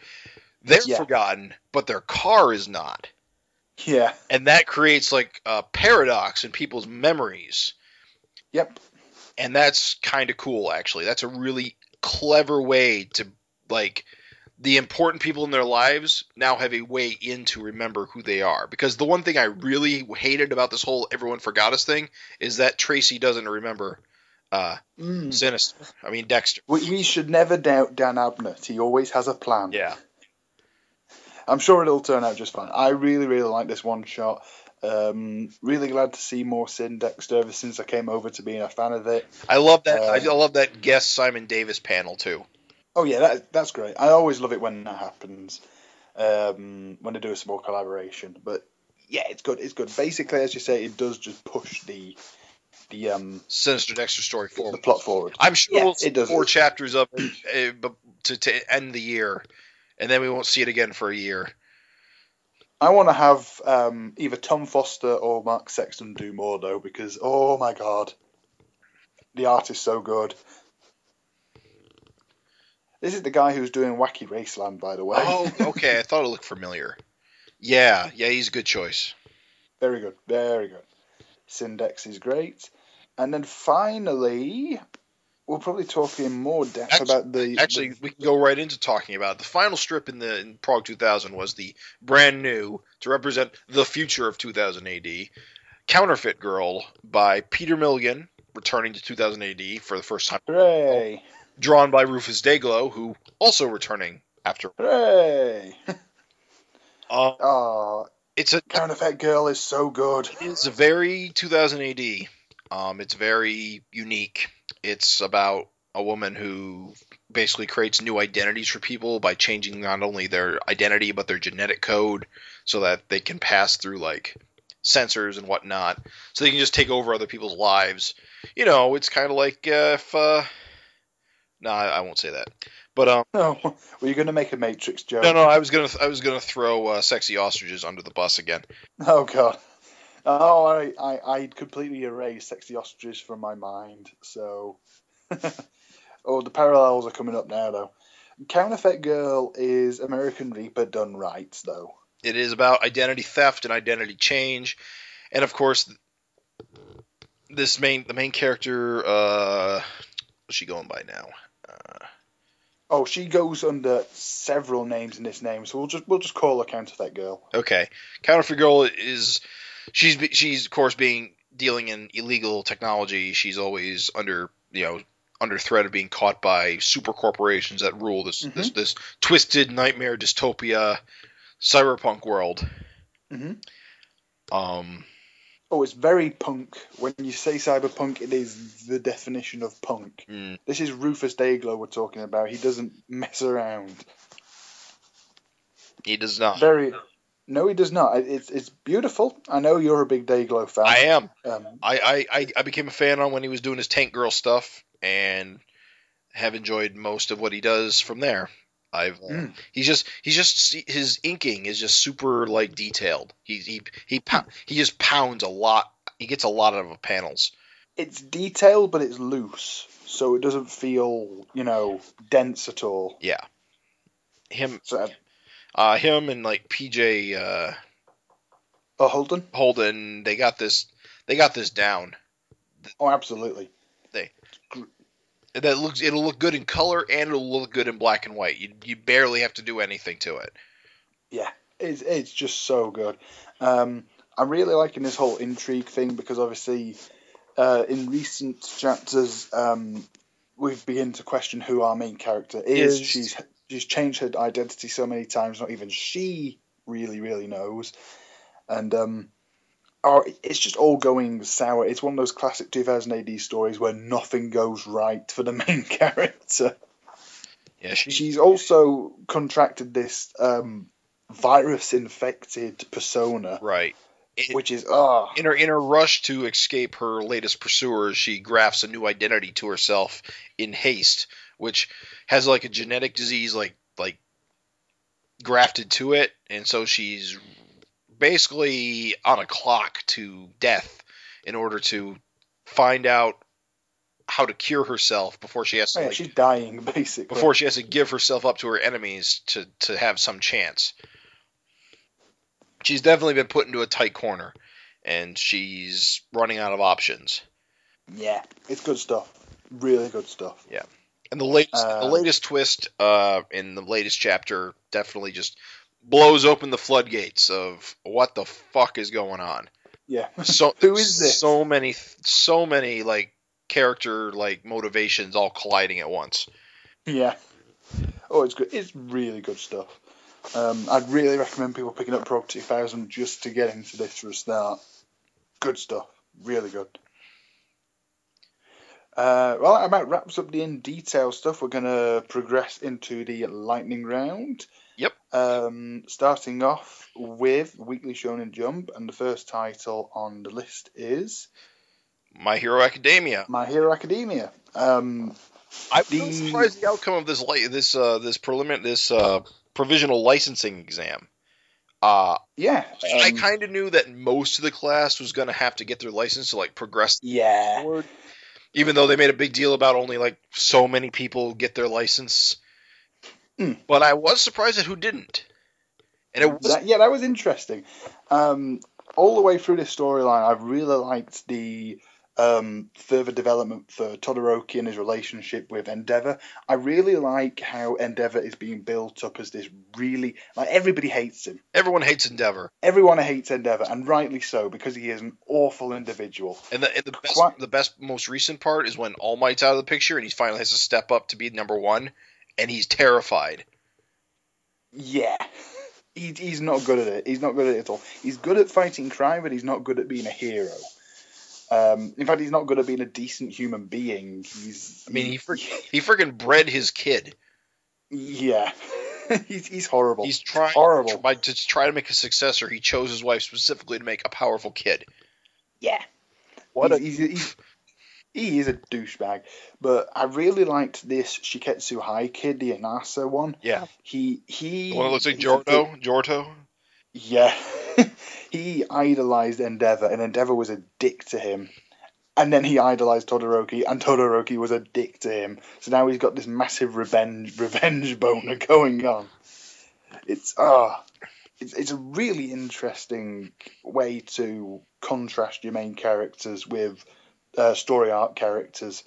Um, uh, uh, oh, also Bakugo didn't get it, Yeah, which I'm which I'm not surprised at all about because Bakugo was horrible through all the way through it. yeah. He uh, There's there's even this. Yeah, there was just this one bit where people were like asking him for help because they were wounded, and as oh god, please help us. And Bakugo's just kind of like, your legs are fine, do it yourself. He's. I, I, I had this actually early with somebody I was talking to. He he he considered Bakugo to be the Sasuke of the series. right. Um, whereas Sasuke was just kind of angsty for the sake of being angsty, I like the fact that Bakugo is horrible for the sake of being horrible because he's spoilt as fuck. He's I just- he's I just so. I- smug about himself. Yeah, he's self-centered, and him failing was great. Um, we had a couple of great action sequences with this. There was a simulated terrorist attack with Gang Orca coming back, and Gang Orca is fucking terrifying. Well, he's a he's, he's a he's a black he's black fish. He's a killer whales are dangerous. Killer whales are terrifying. I mean, he paralyzes most of these kids. Ah, it's really good stuff. Really good. The action sequences are really great. Um, Frog Girl and Tailman get some good moments. Um, yeah, amazingly, Frog Girl actually gets to do something. Um, it, it's just good. It's just really good. I really liked the reveal because I had these concerns about the Shiketsu High Girl. Yeah, the, the most recent the most recent chapter. Yeah, the cliffhanger because I was just kind of Yeah, like, I figured she she had a similar personality to um, Toga anyway, right. and I was kind of like, oh, don't, don't go for another girl who's kind of like masochistically attack, um, attracted to to Midoriya. Nope, it's Uh, the same one. It's the same one. It turns out her power is like some kind of transformation. Yeah, she can like shapeshift if she's got like a drop of their blood. Yeah, that was a really good reveal. Who, whose blood did she get at the end there? She got she got Midoriya's. Oh, it's Midoriya. Okay, himself. Yeah, She's gonna have fun when he turns into an ordinary person. Yeah. well, th- that's kind of my thing about it. I also, she also got um, Uraraka's blood, and because we've got this whole kind of romantic kind of subtext going on between Midori and Uraraka, I'm wondering if Oh right. Kohei's going to have a bit of fun Screw- messing around with that that. Yeah. I'm also kind of concerned about this Shiketsu girl. Like, is she dead or something? See, that was the big question. I kind of We've, thought we've never met her before, Right, so, so have they like kidnapped and murdered her or what? that's a bit of a hang, hanging plot thread, isn't it? Yeah. But then again, I wouldn't doubt it with these guys. They've murdered people and children indiscriminately before now. They- they- They're some pretty awful bad guys. I'm just glad they're back in the story because I think they're the important ones to like keep driving things forward.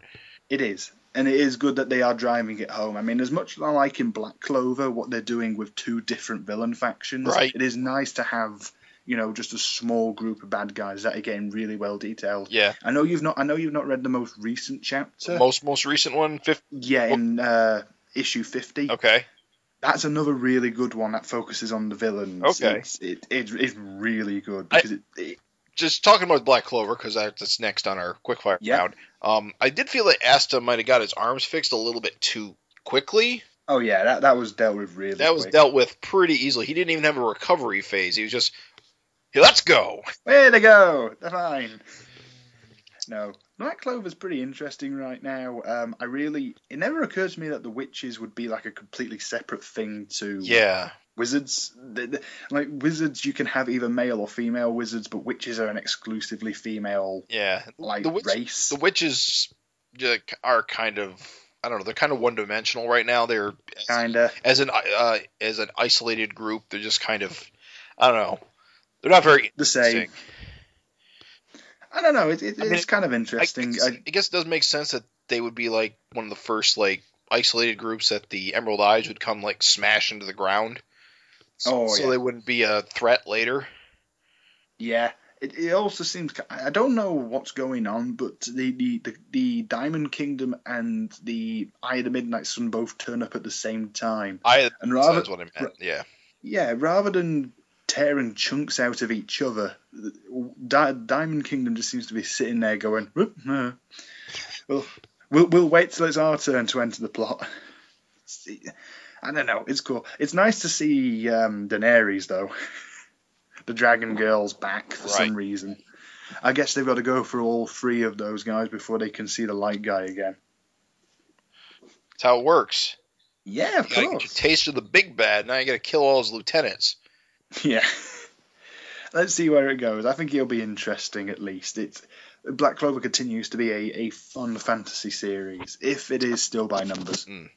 Next up, Ruby or RWBY, depending on Who you are, it's it's Fine. okay. I it It's fine. looks okay. Oh. I, I like the look of it. I think it looks really nice. We're only two chapter, three chapters in. It just Two, three chapters in so far. Yeah. it's I don't know. I, I, I, I just haven't. There's no. I haven't got hooked by it yet. There's no. No, I haven't. There's no hook yet for me. I'm confused as to whether it's supposed to be in continuity with the web series or whether it's supposed to be like a completely alternative universe kind of. Transformers UK scenario. Yeah, I, I have no idea what's going on with it, but it'll be interesting to see what happens. Um, it's it's weird that Viz have managed to get their hands on it. I wonder what the, the like the, the the the licensing for this kind of thing is, because you would have thought there would be an American comic first, but th there isn't. It's just gone. You know, apparently the the web series is really big in Japan, so obviously my best guess Shueisha- is whoever owns the rights to the to the web series sold the rights to whoever owns Jump in Japan, uh, Shid, Mhm. Shid, Shibuya or whatever the pronoun oh Shueisha, yeah. Shueisha.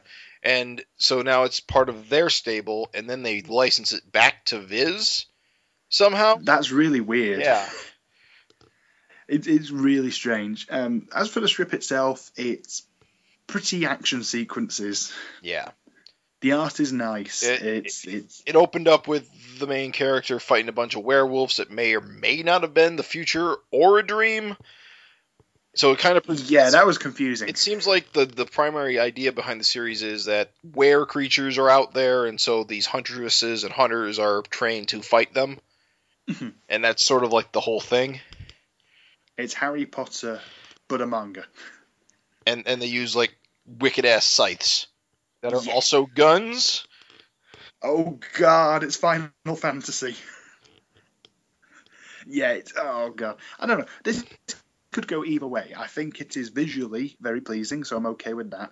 Um, we'll see. We'll see where it goes. It, it could be great, could be awful. Yeah. I'm not sure. But Too early. there's a lot of it, and I'm sure it's not going away anytime soon. So No, it isn't. it's not. It's it's not being introduced as a provisional period. It's in to stay. Yeah. Uh, One Punch Man. Yeah, One Punch Man is currently doing what it does best. Well, it's doing what it when it is at its best, it does well. It's getting us away from Saitama Crazy monster fights. and putting us with the characters you can actually. One Punch Man is doing what it does at its best. Is that it's taking a moment to get away from Saitama, uh, or, uh, Mhm. and focusing up on characters you can actually root for because they're not invincible. In this Yeah. case, Gino and um, what's her name? Uh, Oh, tornado. y- yes, hold on. I feel bad that I can't remember her name because she's so cool. Oh, it's Blizzard. Oh wait, this is the wrong chapter. Yeah, Bli- yeah, Blizzard.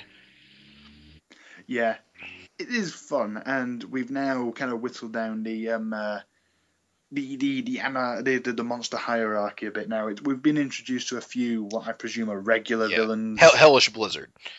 Oh yeah, Hellish Blizzard. And We've got um and the best part about these latest chapters is it sort of it, it sort of clarifies her relationship with her sister, Mm. which is hilarious. yeah, like her, her. I know her older sister is obviously like it's supposed to be a joke. People get people get it mixed up because she's so small.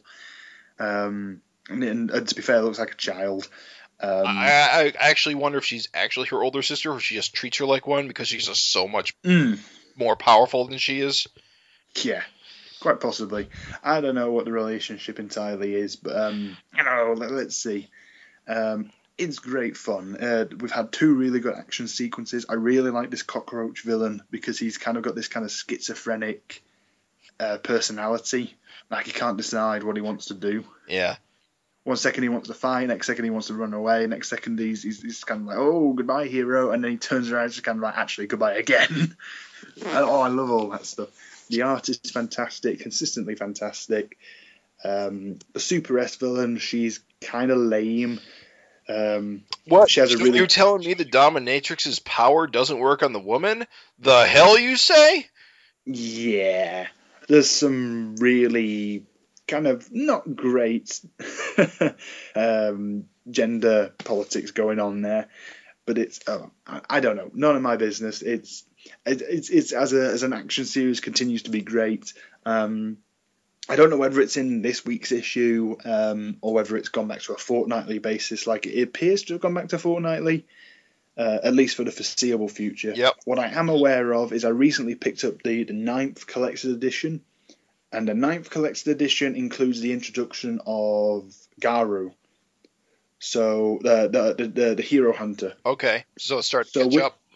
We're really close to where we currently are. Um, yeah, it, it, they, they kind of need to pick up the production and pick up the um, release schedule because I know we're behind what's currently available. I think there's at least three or four more chapters that haven't been released in the English Jump yet. Hmm. Ah, come on, come on, just do it. Yeah. Um, But don't stagger it like this. But it's uh, still as good as ever. And as I, as ever. I am kind of glad that it's away from the the art martial arts tournament, just because that would get old fast. This really helps. Yes, it keep, would. keep it keeps it mixed up, and that's where this series really shines. Is that it knows when to focus on Saitama. It knows when to get away from him, and give us basically give us a breather from his his comedy routine, and gives us these actual fights that Yeah. you know that can go any direction because these characters aren't One Punch Man. No, absolutely. The contrast is very important. Uh, next up was One Piece. Sanji's a badass. Sanji is a badass. kind of an asshole. I, I Uh, was half yeah. I was half expecting that Sanji was only going out to fight Luffy because he wanted to like get away from his family so he could like talk to Luffy during the Oh no, he kicked his No, ass. he was legitimate. He's kicking Luffy's ass so that he would Yeah. get hurt. Sa- Sanji's kind of like power level in relation to the rest of the series has always been super obscure because we don't know if he's a devil fruit user or whether he's got some other kind of power. Well, it seems like he's like a he's a clone of some kind. He's like he's genetically modified. Yeah, it, it seems to be really the the theory going about is that he's not a clone, but he's that he's eaten one of those Doflamingo um, artificial devil fruit. Hmm. Um, that that's just really bizarre. Kind of, his legs basically catch fire. that that is the sum of his power. Um, he kicks people. but it's badass. Yep. Yep. It's- It, it's I kind of like where it's going. I kind of wonder how Luffy's going to deal with all these lieutenants coming at after him. I'm sure it'll be hilarious. He'll kick most of their asses. Um, but it's, I don't know. It, it seems Sanji is going ahead with the wedding, Yep. despite being a forced one. P- Pud- Um, Pudding seems uh, like she's not playing him. It, it seems legit. Yeah. Oh yeah, she seems to be like one of the only members of this family that isn't completely twisted. Um, I, I- I wonder if this will, you know, turn out to be a red herring. Yeah. Um, I hope it doesn't though. Yeah. Hopefully she doesn't like. Um, Hopefully Big Mom doesn't just kill her out of hand or something, and then Yeah, I can kind of picture that that being a thing. One thing that's confusing me though is I, I I just had a couple of One Piece episodes on the other day, and I seem to remember Pudding made an appearance way back when, um, but she had three eyes, oh, and she only appears to have two now. So I don't know what's going on. I have no she had like one on her forehead or something. Like loads of Mama's kids appear to be like hideous mutants. So they they they've been turning up throughout the series. Oh yeah, they have done. Um, well, it's like that Lola that was introduced. She's from a character. She's from a, uh, one of the really early storylines. Um, oh, just loads of them. It turns out loads of characters we've already been introduced to are Part of Big Mom's. children of Mama. That makes sense. It's really weird, but it's also kind of cool. Um, yeah, One Piece is really cool right now. It just seems to be setting up for the big confrontation, which is invariably going to happen. Um, Got to remember that while all this is going on, the World Navy is coming um, to the wedding. So the World Navy is, of course, full of badasses. Uh, it's going to be a big war. I know, I know. It's good. I kind of wonder how long this arc is going to be so soon after Dressrosa, because Yeah. Dressrosa was a huge arc. Yeah, this seems like it's building up to be big, big. So who knows if it's going to be longer? Yeah, we'll see. It's it's a it's a ride and a half, so it'll always be fun anyway. Uh, next up was Food Wars. Good, but it's honestly a bit uh, by the numbers at this point because Yeah. um oh man, Also, too much fan service. there yeah goddamn it, it definitely is making them fan service mistakes. But uh, my bigger issue is that Soma is kind of untouchable at this point, so it's hard to have any real drama with him because Hmm. he is the main character. They Yes, he's- he's got plot armor. He's got so much plot armor that it's just hard to take.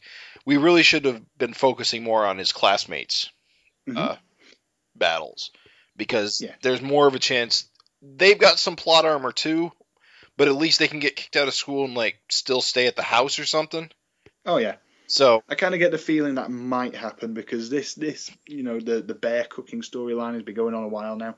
I get the feeling we're going to get a cold cliffhanger. Soma's leading the only one still in. that past. Yeah, I, I kind of get the feeling that that's what it's building up to.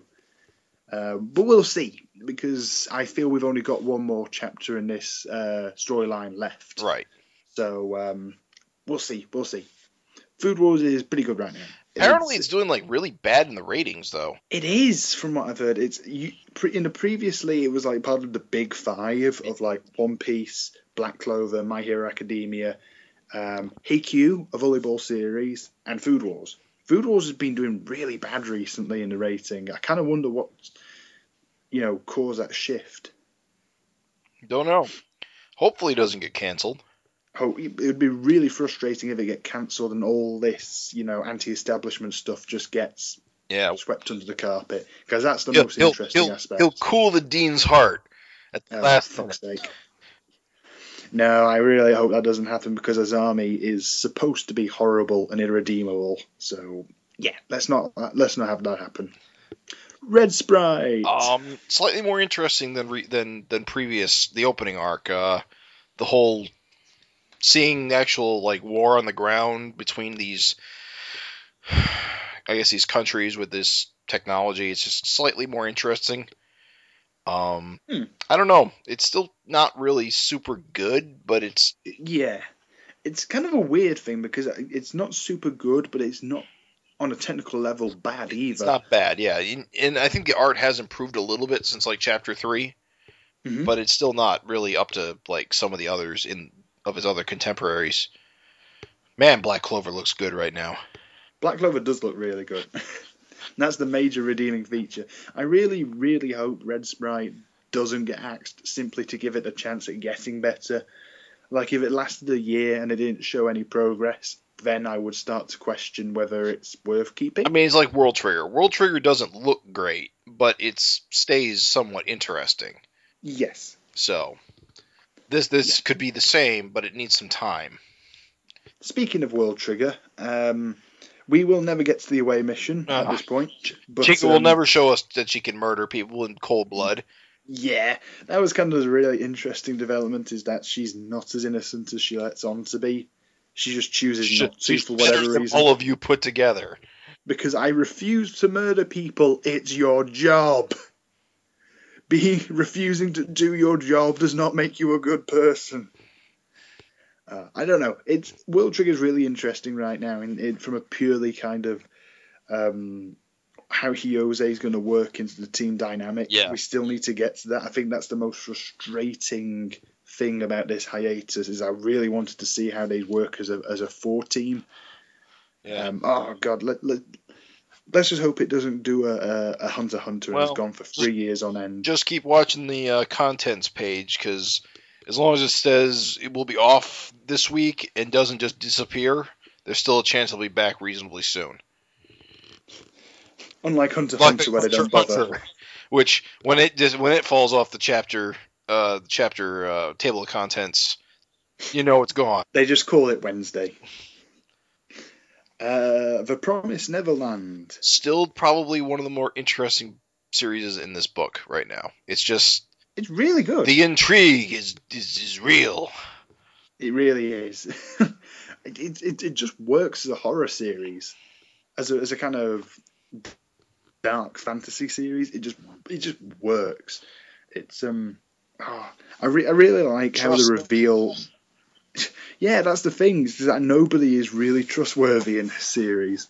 Everybody's kind of hateful in a way, with the exception of Emma, Yeah. who's Who's main likable.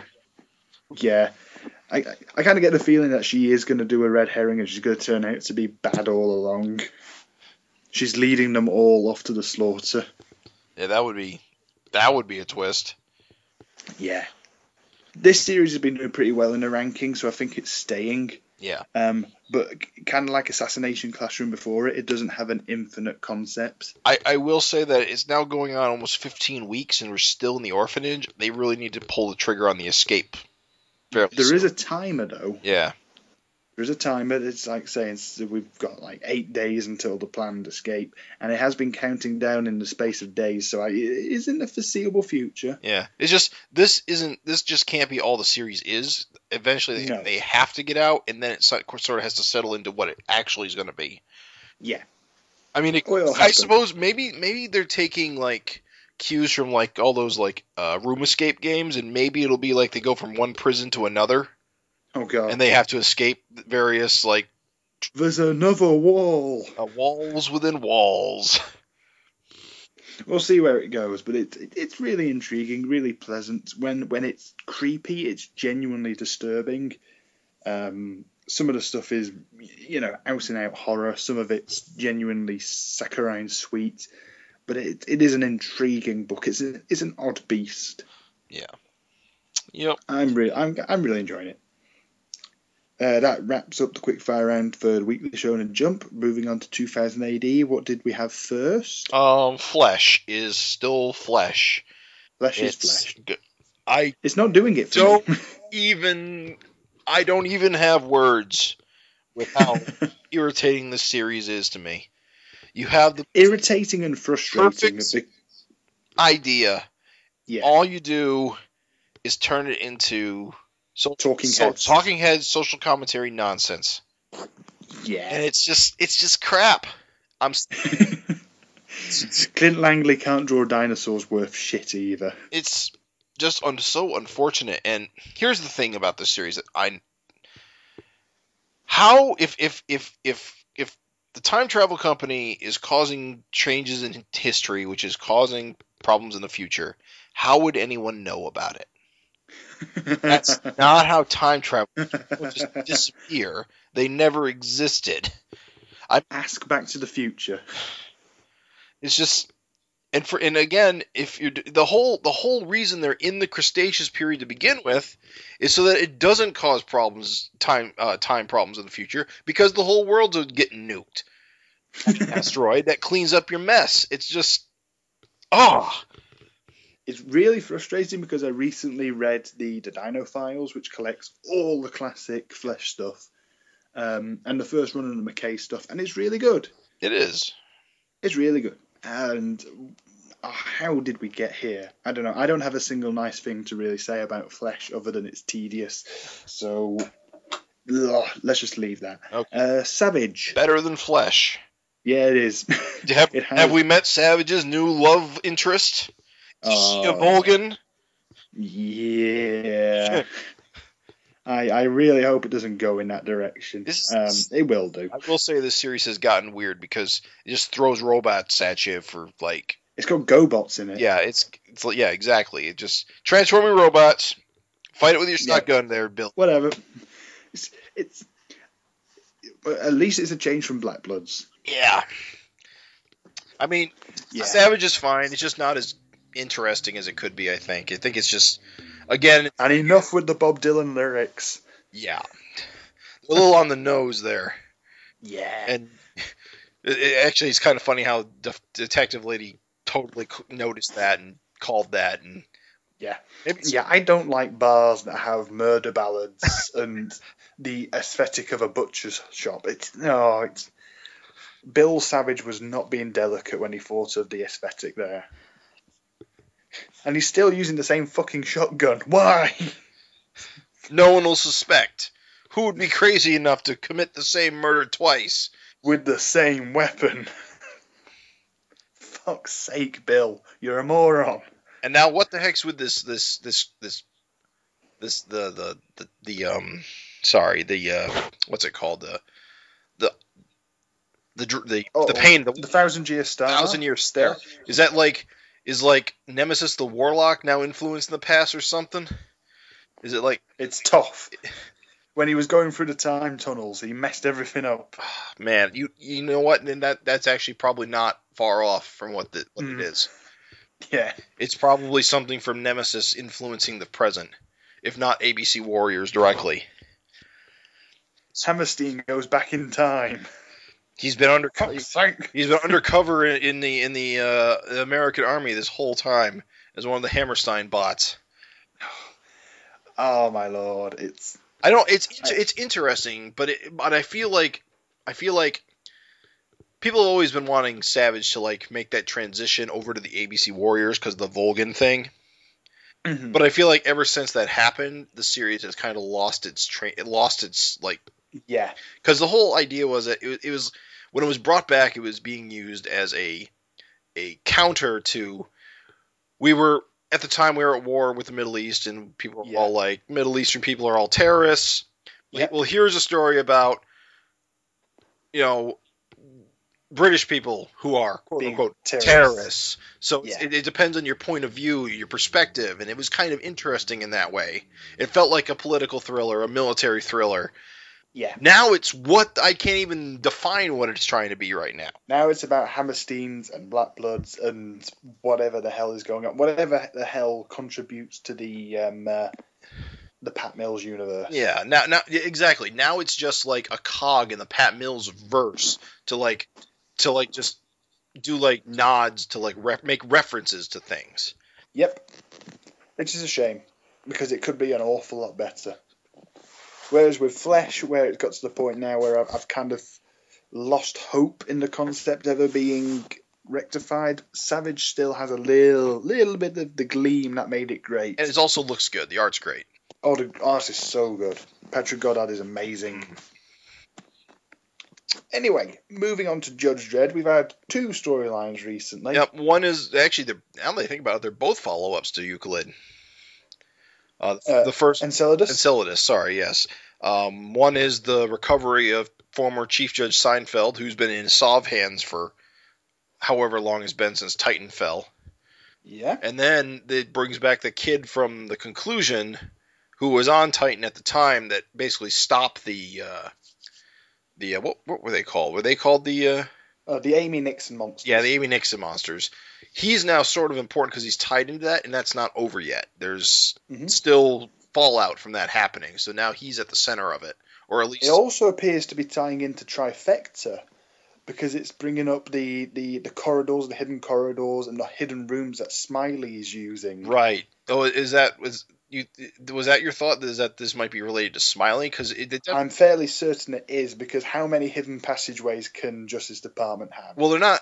Well, I was kind of confused on that point because first he's he shows us those lines that look like hidden passageways, but then you see one of the uh, the um, rogue judges kind of like phase through the wall, like they're. oh yeah, So I, I'm not sure if they're like phasing through walls to like navigate through buildings or or if they're actual passageways. It's kind of left unclear. hmm. But you're de- but you're right. It's those those rogue judges are probably definitely related to the guys they had to those uh those rogue side judges from Trifecta.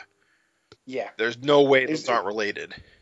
It's also really cool to see Dredd's like assembling a team. Let's make. Let, let's be a team. Yeah, we got Judge Dredd, Dirty Frank, uh, Judge Giant, and uh, there was one other one, right? It was oh the SJS guy. yeah, the SJS guy. They're a team uh, now. Just get Anderson in there, and no one will stop them. I really love. Oh, I just love having Dirty Frank in anything. Anderson was in it. Now that I think about it, she was in the. Oh, yep, she was. So she's she's on the radar. Yeah. Rob Williams has definitely got a feel for the greater Dreddverse. Yeah, he definitely likes bringing all the pieces together for fun, good, happy times. I just love any story that has Frank and Dredd together because they're they're such a great Such an interesting family. relationship because they respect each other when you'd think they wouldn't. It's like, Yeah. like Dredd treats uh, um, Jack Point the way you expect him to. Jack Point is Yeah, because Jack Point's a scumbag. yeah, so yeah. scumbag. But Dirty Frank, they're like brothers. They're, they love each other. They are great. I love Dredd it. respects Frank, and Frank respects Dredd. It, it. Theirs is a really great, unique, unique relationship because Dredd's almost always dis- displays distrust for other departments. Right. And, And but so- there's always a there's always a token one where Dredd's like, actually, you're all right. yeah, he's he's straight laced. He's order, and and Dirty Frank is disorder, and Yeah, they get on just fine. It's great. I love them. Uh, it's it's great. I'm really looking forward to seeing where this is going. Um, Well, that's that's the what the worst part about it is that I it just got going and suddenly it just ends. Yeah, because you can't give us three weeks of Henry Flint and then just stop. The end? Question mark. Yeah. I do love this bit where um oh Sam is wearing the the, the vision goggles. Yes. And then we just switch to a little circular panel of one of the um the assassin judges running at him and it's it's just an oh fuck moment. Great, I love it. Yeah. H- Henry Flint is just oh he's so good. So good. I really love the effect with the invisible judges. Yeah. That was kind of just it's very clever, Great, love it. especially on the cover. The cover for it Oh yeah. looks real good. That kind of gave it away because I saw the cover and I was just kind of like, is that one of the assassin judges from Trifecta? Mm. That kind of gives it away of what it is. But ah, well, it all works out. As it, and it does turn out, it is spinning off from Trifecta. So let us see. And And I just, I just, I just love that we're finally getting to see more of Smiley because he's such an anomaly. yeah, he's he's a wild card that he just doesn't he doesn't come up very often since his introduction.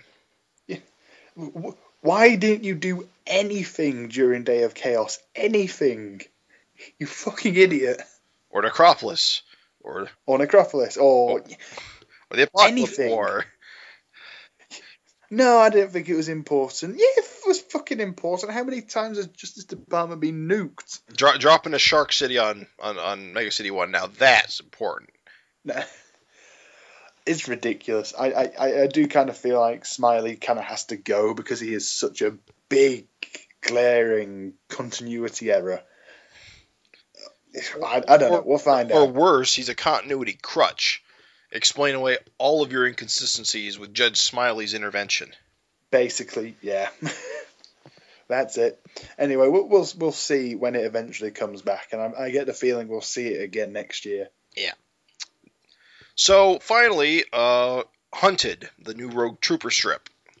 Is awesome. I have to say I'm quite surprised with how good it is, and I think what helps is it is the Traitor General strip, and Rogue Trooper is just visiting. It's also got Atalia from Jaegir in it. What? She's the leader of the the Nort Squadron that's doing this drop on. Um, Is she? yep, I was wondering about that, but I didn't pick up on it. That it was her specifically. yep, definitely her. So this must take place in the past. Yep. If you actually remember way back to one of the earlier J- Jaegir stories, um, Atalia had a like a violent flashback to an encounter with Rogue Trooper. This must be it. Yep. this is gonna be awesome. Yeah, Rennie's having Rennie is clearly having a blast at just doing whatever he wants with the the Rogue universe because honestly nobody else is gonna do it. Yeah. So no one else cares. But yeah, my God, it's it's awesome. Uh, so um, the the Ra- the Traitor General has got these three parties after him. He's got a Nort Squadron, he's got Rogue, and he's also got a Bounty Hunter on him. I kind of get the feeling the Bounty Hunter's just in there because because because PJ Holden wanted to draw a Rob Liefeld type character. Yeah. Yeah. Yeah. You got you picked up on that too. He looks just like Prophet. Yep. he looks great though. Yeah. It's going to be good. I, I really hope this turns out to just be fantastic. Yeah, actually, if you go to Prog 2006 and you go to the last page of Hunted, you can see the panel with. Yeah. It Um, says right under her face. Yep, Yep. that's a. So that is so cool. that that that's awesome. The Traitor General looks really good on that page as well, actually. Yeah, with his uh, Electra Nooks. And weapons everywhere. Yeah, he's actually kind of a badass, really. Kind of, Yeah. yeah.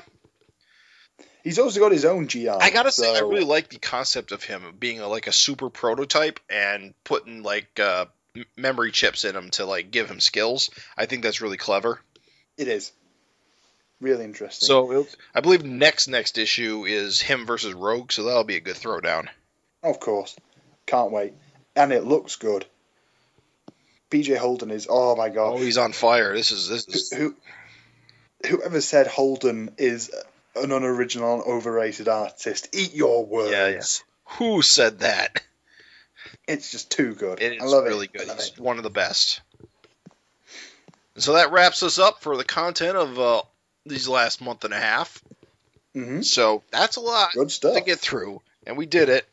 I gotta say, I'm way behind on Judge Dredd magazine, so I got nothing to say about it this month. No, me neither. I'm behind on the last two issues. I've just not had the opportunity Yeah. to read them. I'm behind on three. It's kind of annoying. Make sure you get onto that. The um, there, there was a story that was like a, a tribute to a recently deceased um, Yeah. uh, Of course. uh, fan uh, featuring a a, a, a chim uh, no a gorilla um, jimp. That was really good. Oh right, that is the next issue. I gotta read that one. Yeah, that, that's a really good little story. It's a it's only a two parter, so it's neat and tidy, and you couldn't ask for more as a fan. So that's a great story. Jake Lynch is a really good artist. Um, in the jump, I'm really looking forward to the these two new series just to see where they go. Yep. Um, sports is always an interesting point because they can either sink or swim. Mhm. Uh, that's such a polarizing genre because a series can either be really good or really not good. One of those So- two. One of those two. It, it- there's never a sports series that falls in between. Uh, so we'll see how that turns out.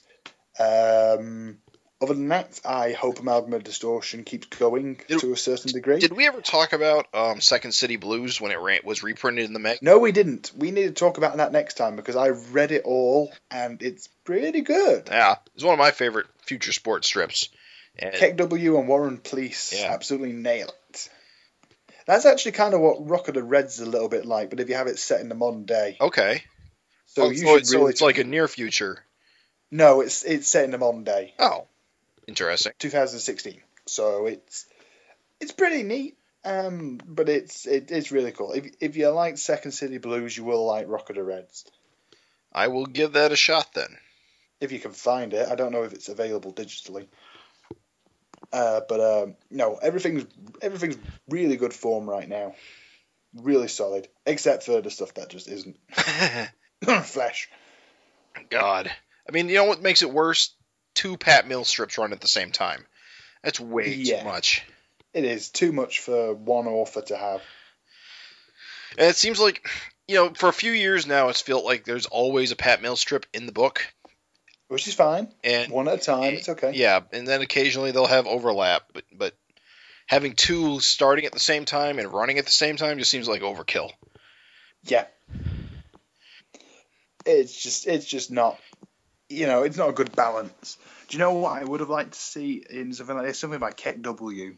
Yeah, Just having just having more Kek-W is always good. I mean, it could have been the order, it could have been more order. Well, it wouldn't have been Dead Hopefully World, we'll see. anything. Hopefully we'll see more of the order uh, with the with the. Well, I guess it won't be Prog 2017. They, they changed. It'll just be whatever the year-end Prog number is, Yeah, it'll be beginning of next year. and um, I'm sure we'll see more Dark Judges come uh, the summer. This time next year. Yeah. Yeah. Because that's all good stuff. Well, Um, well, actually, that's not true because I, the original Dark Judges stuff ran around October of of t- uh, two years ago or a- Yeah. a year ago. no, last year, yeah. Yeah, and then Tainted came out way earlier than I thought because I thought that would be another Halloween time story, Hmm. but it was out, it was actually out in the spring. So Yeah. who knows? Yeah, it'll turn up when it turns up, but it's the the lineup is fairly solid. 2000 AD has three really good Actually- things going on right now. Now that I think about it, I wouldn't be totally surprised if Tainted wasn't in the Jumping on Prog. Taint, Quite possibly. Tainted, The Order. Oh wait, those are both Kek-W, so probably not both. No. Um, we probably have more Jaegir though to Yeah. look forward to. Jaegir. Because as we head towards the end of the year, we do really need to look forward to Kingdom, of course. Hopefully Sinister Dexter, but I expect we'll see that as a year-end stuff uh, Mhm. filler instead. Uh, also because they're both Dan Abnett, so um, well, what else would there be? Oh, we've got more uh, Helium on the way, mm-hmm. so there's that to look forward to. Probably mid-year. Um, Yep, there's all the more um, Michael Carroll Dredd stuff to look forward to, and oh, there was another series on recently. Um, I was going to say Outlier, but no, that's over now. Um, over, over, Yes, Hey, oh, definitively concluded. yeah. Great. Defoe, we've got more Defoe on the way. Okay. All right. Yeah. That's yep. More Pat Mills. Yeah, one of the better ones though. We'll probably see uh, Gray Area back at some point. Oh yeah, soon I should think. And yeah, that's basically it for the jump. Who knows? We'll find out when it turns up. Yeah, jump. You know, because everything's ongoing constantly. There's no rotation. It's just it's whatever is there. And whatever comes new, Whatever whatever goes. canceled. If it leaves, it's gone forever. I suspect Red Sprite might be on the chopping block soon. Mm. Um, what else is there? Hero Academia and Black Clover aren't going anywhere. Um, but as you say, Food Wars is in pretty dodgy water right now, so we could be heading towards yet another big block of things just leaving. Because if you think for, for years gone by now, the Jump hasn't changed its lineup particularly. Right. And then in the last year, we've lost uh, Nisekoi, Bleach, Toriko, and Love Rush, but who And cares? Naruto. Oh, and Naruto, yeah, of Yeah. course, at the end of Naruto, Bleach, and Toriko are huge holes Yeah, that that are were steady for a decade, for a decade. Yeah. So for a very long time. Now it's just kind of down to One Piece. If you look at it now, with the exception of Hunter x Hunter, the only thing in the jump lineup that started before 2010 is One Piece. right. Everything is pretty young in comparison. Yeah. I think I think everything's in the lineup started at least 2012. That's that's tough. It is. Poor Hunter Hunter. Yeah. Yeah. Poor Hunter Hunter. Ah well, maybe it'll be back soon. But anyway, that wraps everything up at my end. And uh, yep, everything's uh, wrapped up here. Of course, you can always contact Oh. us at weekly show um, weeklyshonenjump.com. You can re- you can always contact us at weeklycomicsmonthly at gmail.com. Um, subscribe to us on iTunes. Search for us as Weekly Comics Monthly. Should lead you to you know to uh, our iTunes listing. Leave us a review if you'd like. Uh, we're always looking for anything like that. Uh, Yeah, more input is always welcome. yeah, we might even read it on the show. At WCM underscore podcast. And I am in the process of building up a Facebook page as well, so keep an eye out for that. Yep. I'll, I'll link it to the main page when that's done. and we uh, we kick around the uh, Weekly Shonen Jump uh, Facebook group. I think it's the first one that comes up when you search for Weekly Shonen Jump. Yep, the, the 2000 AD readers uh, page as well, and the 2080 forum. You can also find us at various places throughout the internet, Anime News Network, whatever. If you have any questions, just drop us a line. You know where we are. And that's it for this episode. Next episode will take us into December. Probably, uh, we're probably we'll probably try to do it towards the end of the year so we can conclude the entire you know year out. Yeah. Uh, will probably be a good idea, and then Yeah. start up in January again. Next month could be a pretty light month because um, obviously um, 2000 AD takes three weeks out. Right, So actually, we'll only, we're pretty close to that, aren't we? It's uh, Yeah. middle of November. There's probably only like three or four weeks more 2000 AD before the jumping on prog. yeah, it's there's not a lot of it left. And um, also, Shonen Jump usually takes at least two weeks out in December, so Right. we will be pretty sparse next month. Actually, Yeah. it'll give us more time to talk about other things. Yes. So with that, we uh we thank you for listening, and we hope to hear you. You know, we hope you come back again for our next episode, which uh we'll have up as soon as I can. As soon as possible. All right, see you later, guys. Thanks for listening. Thanks for listening.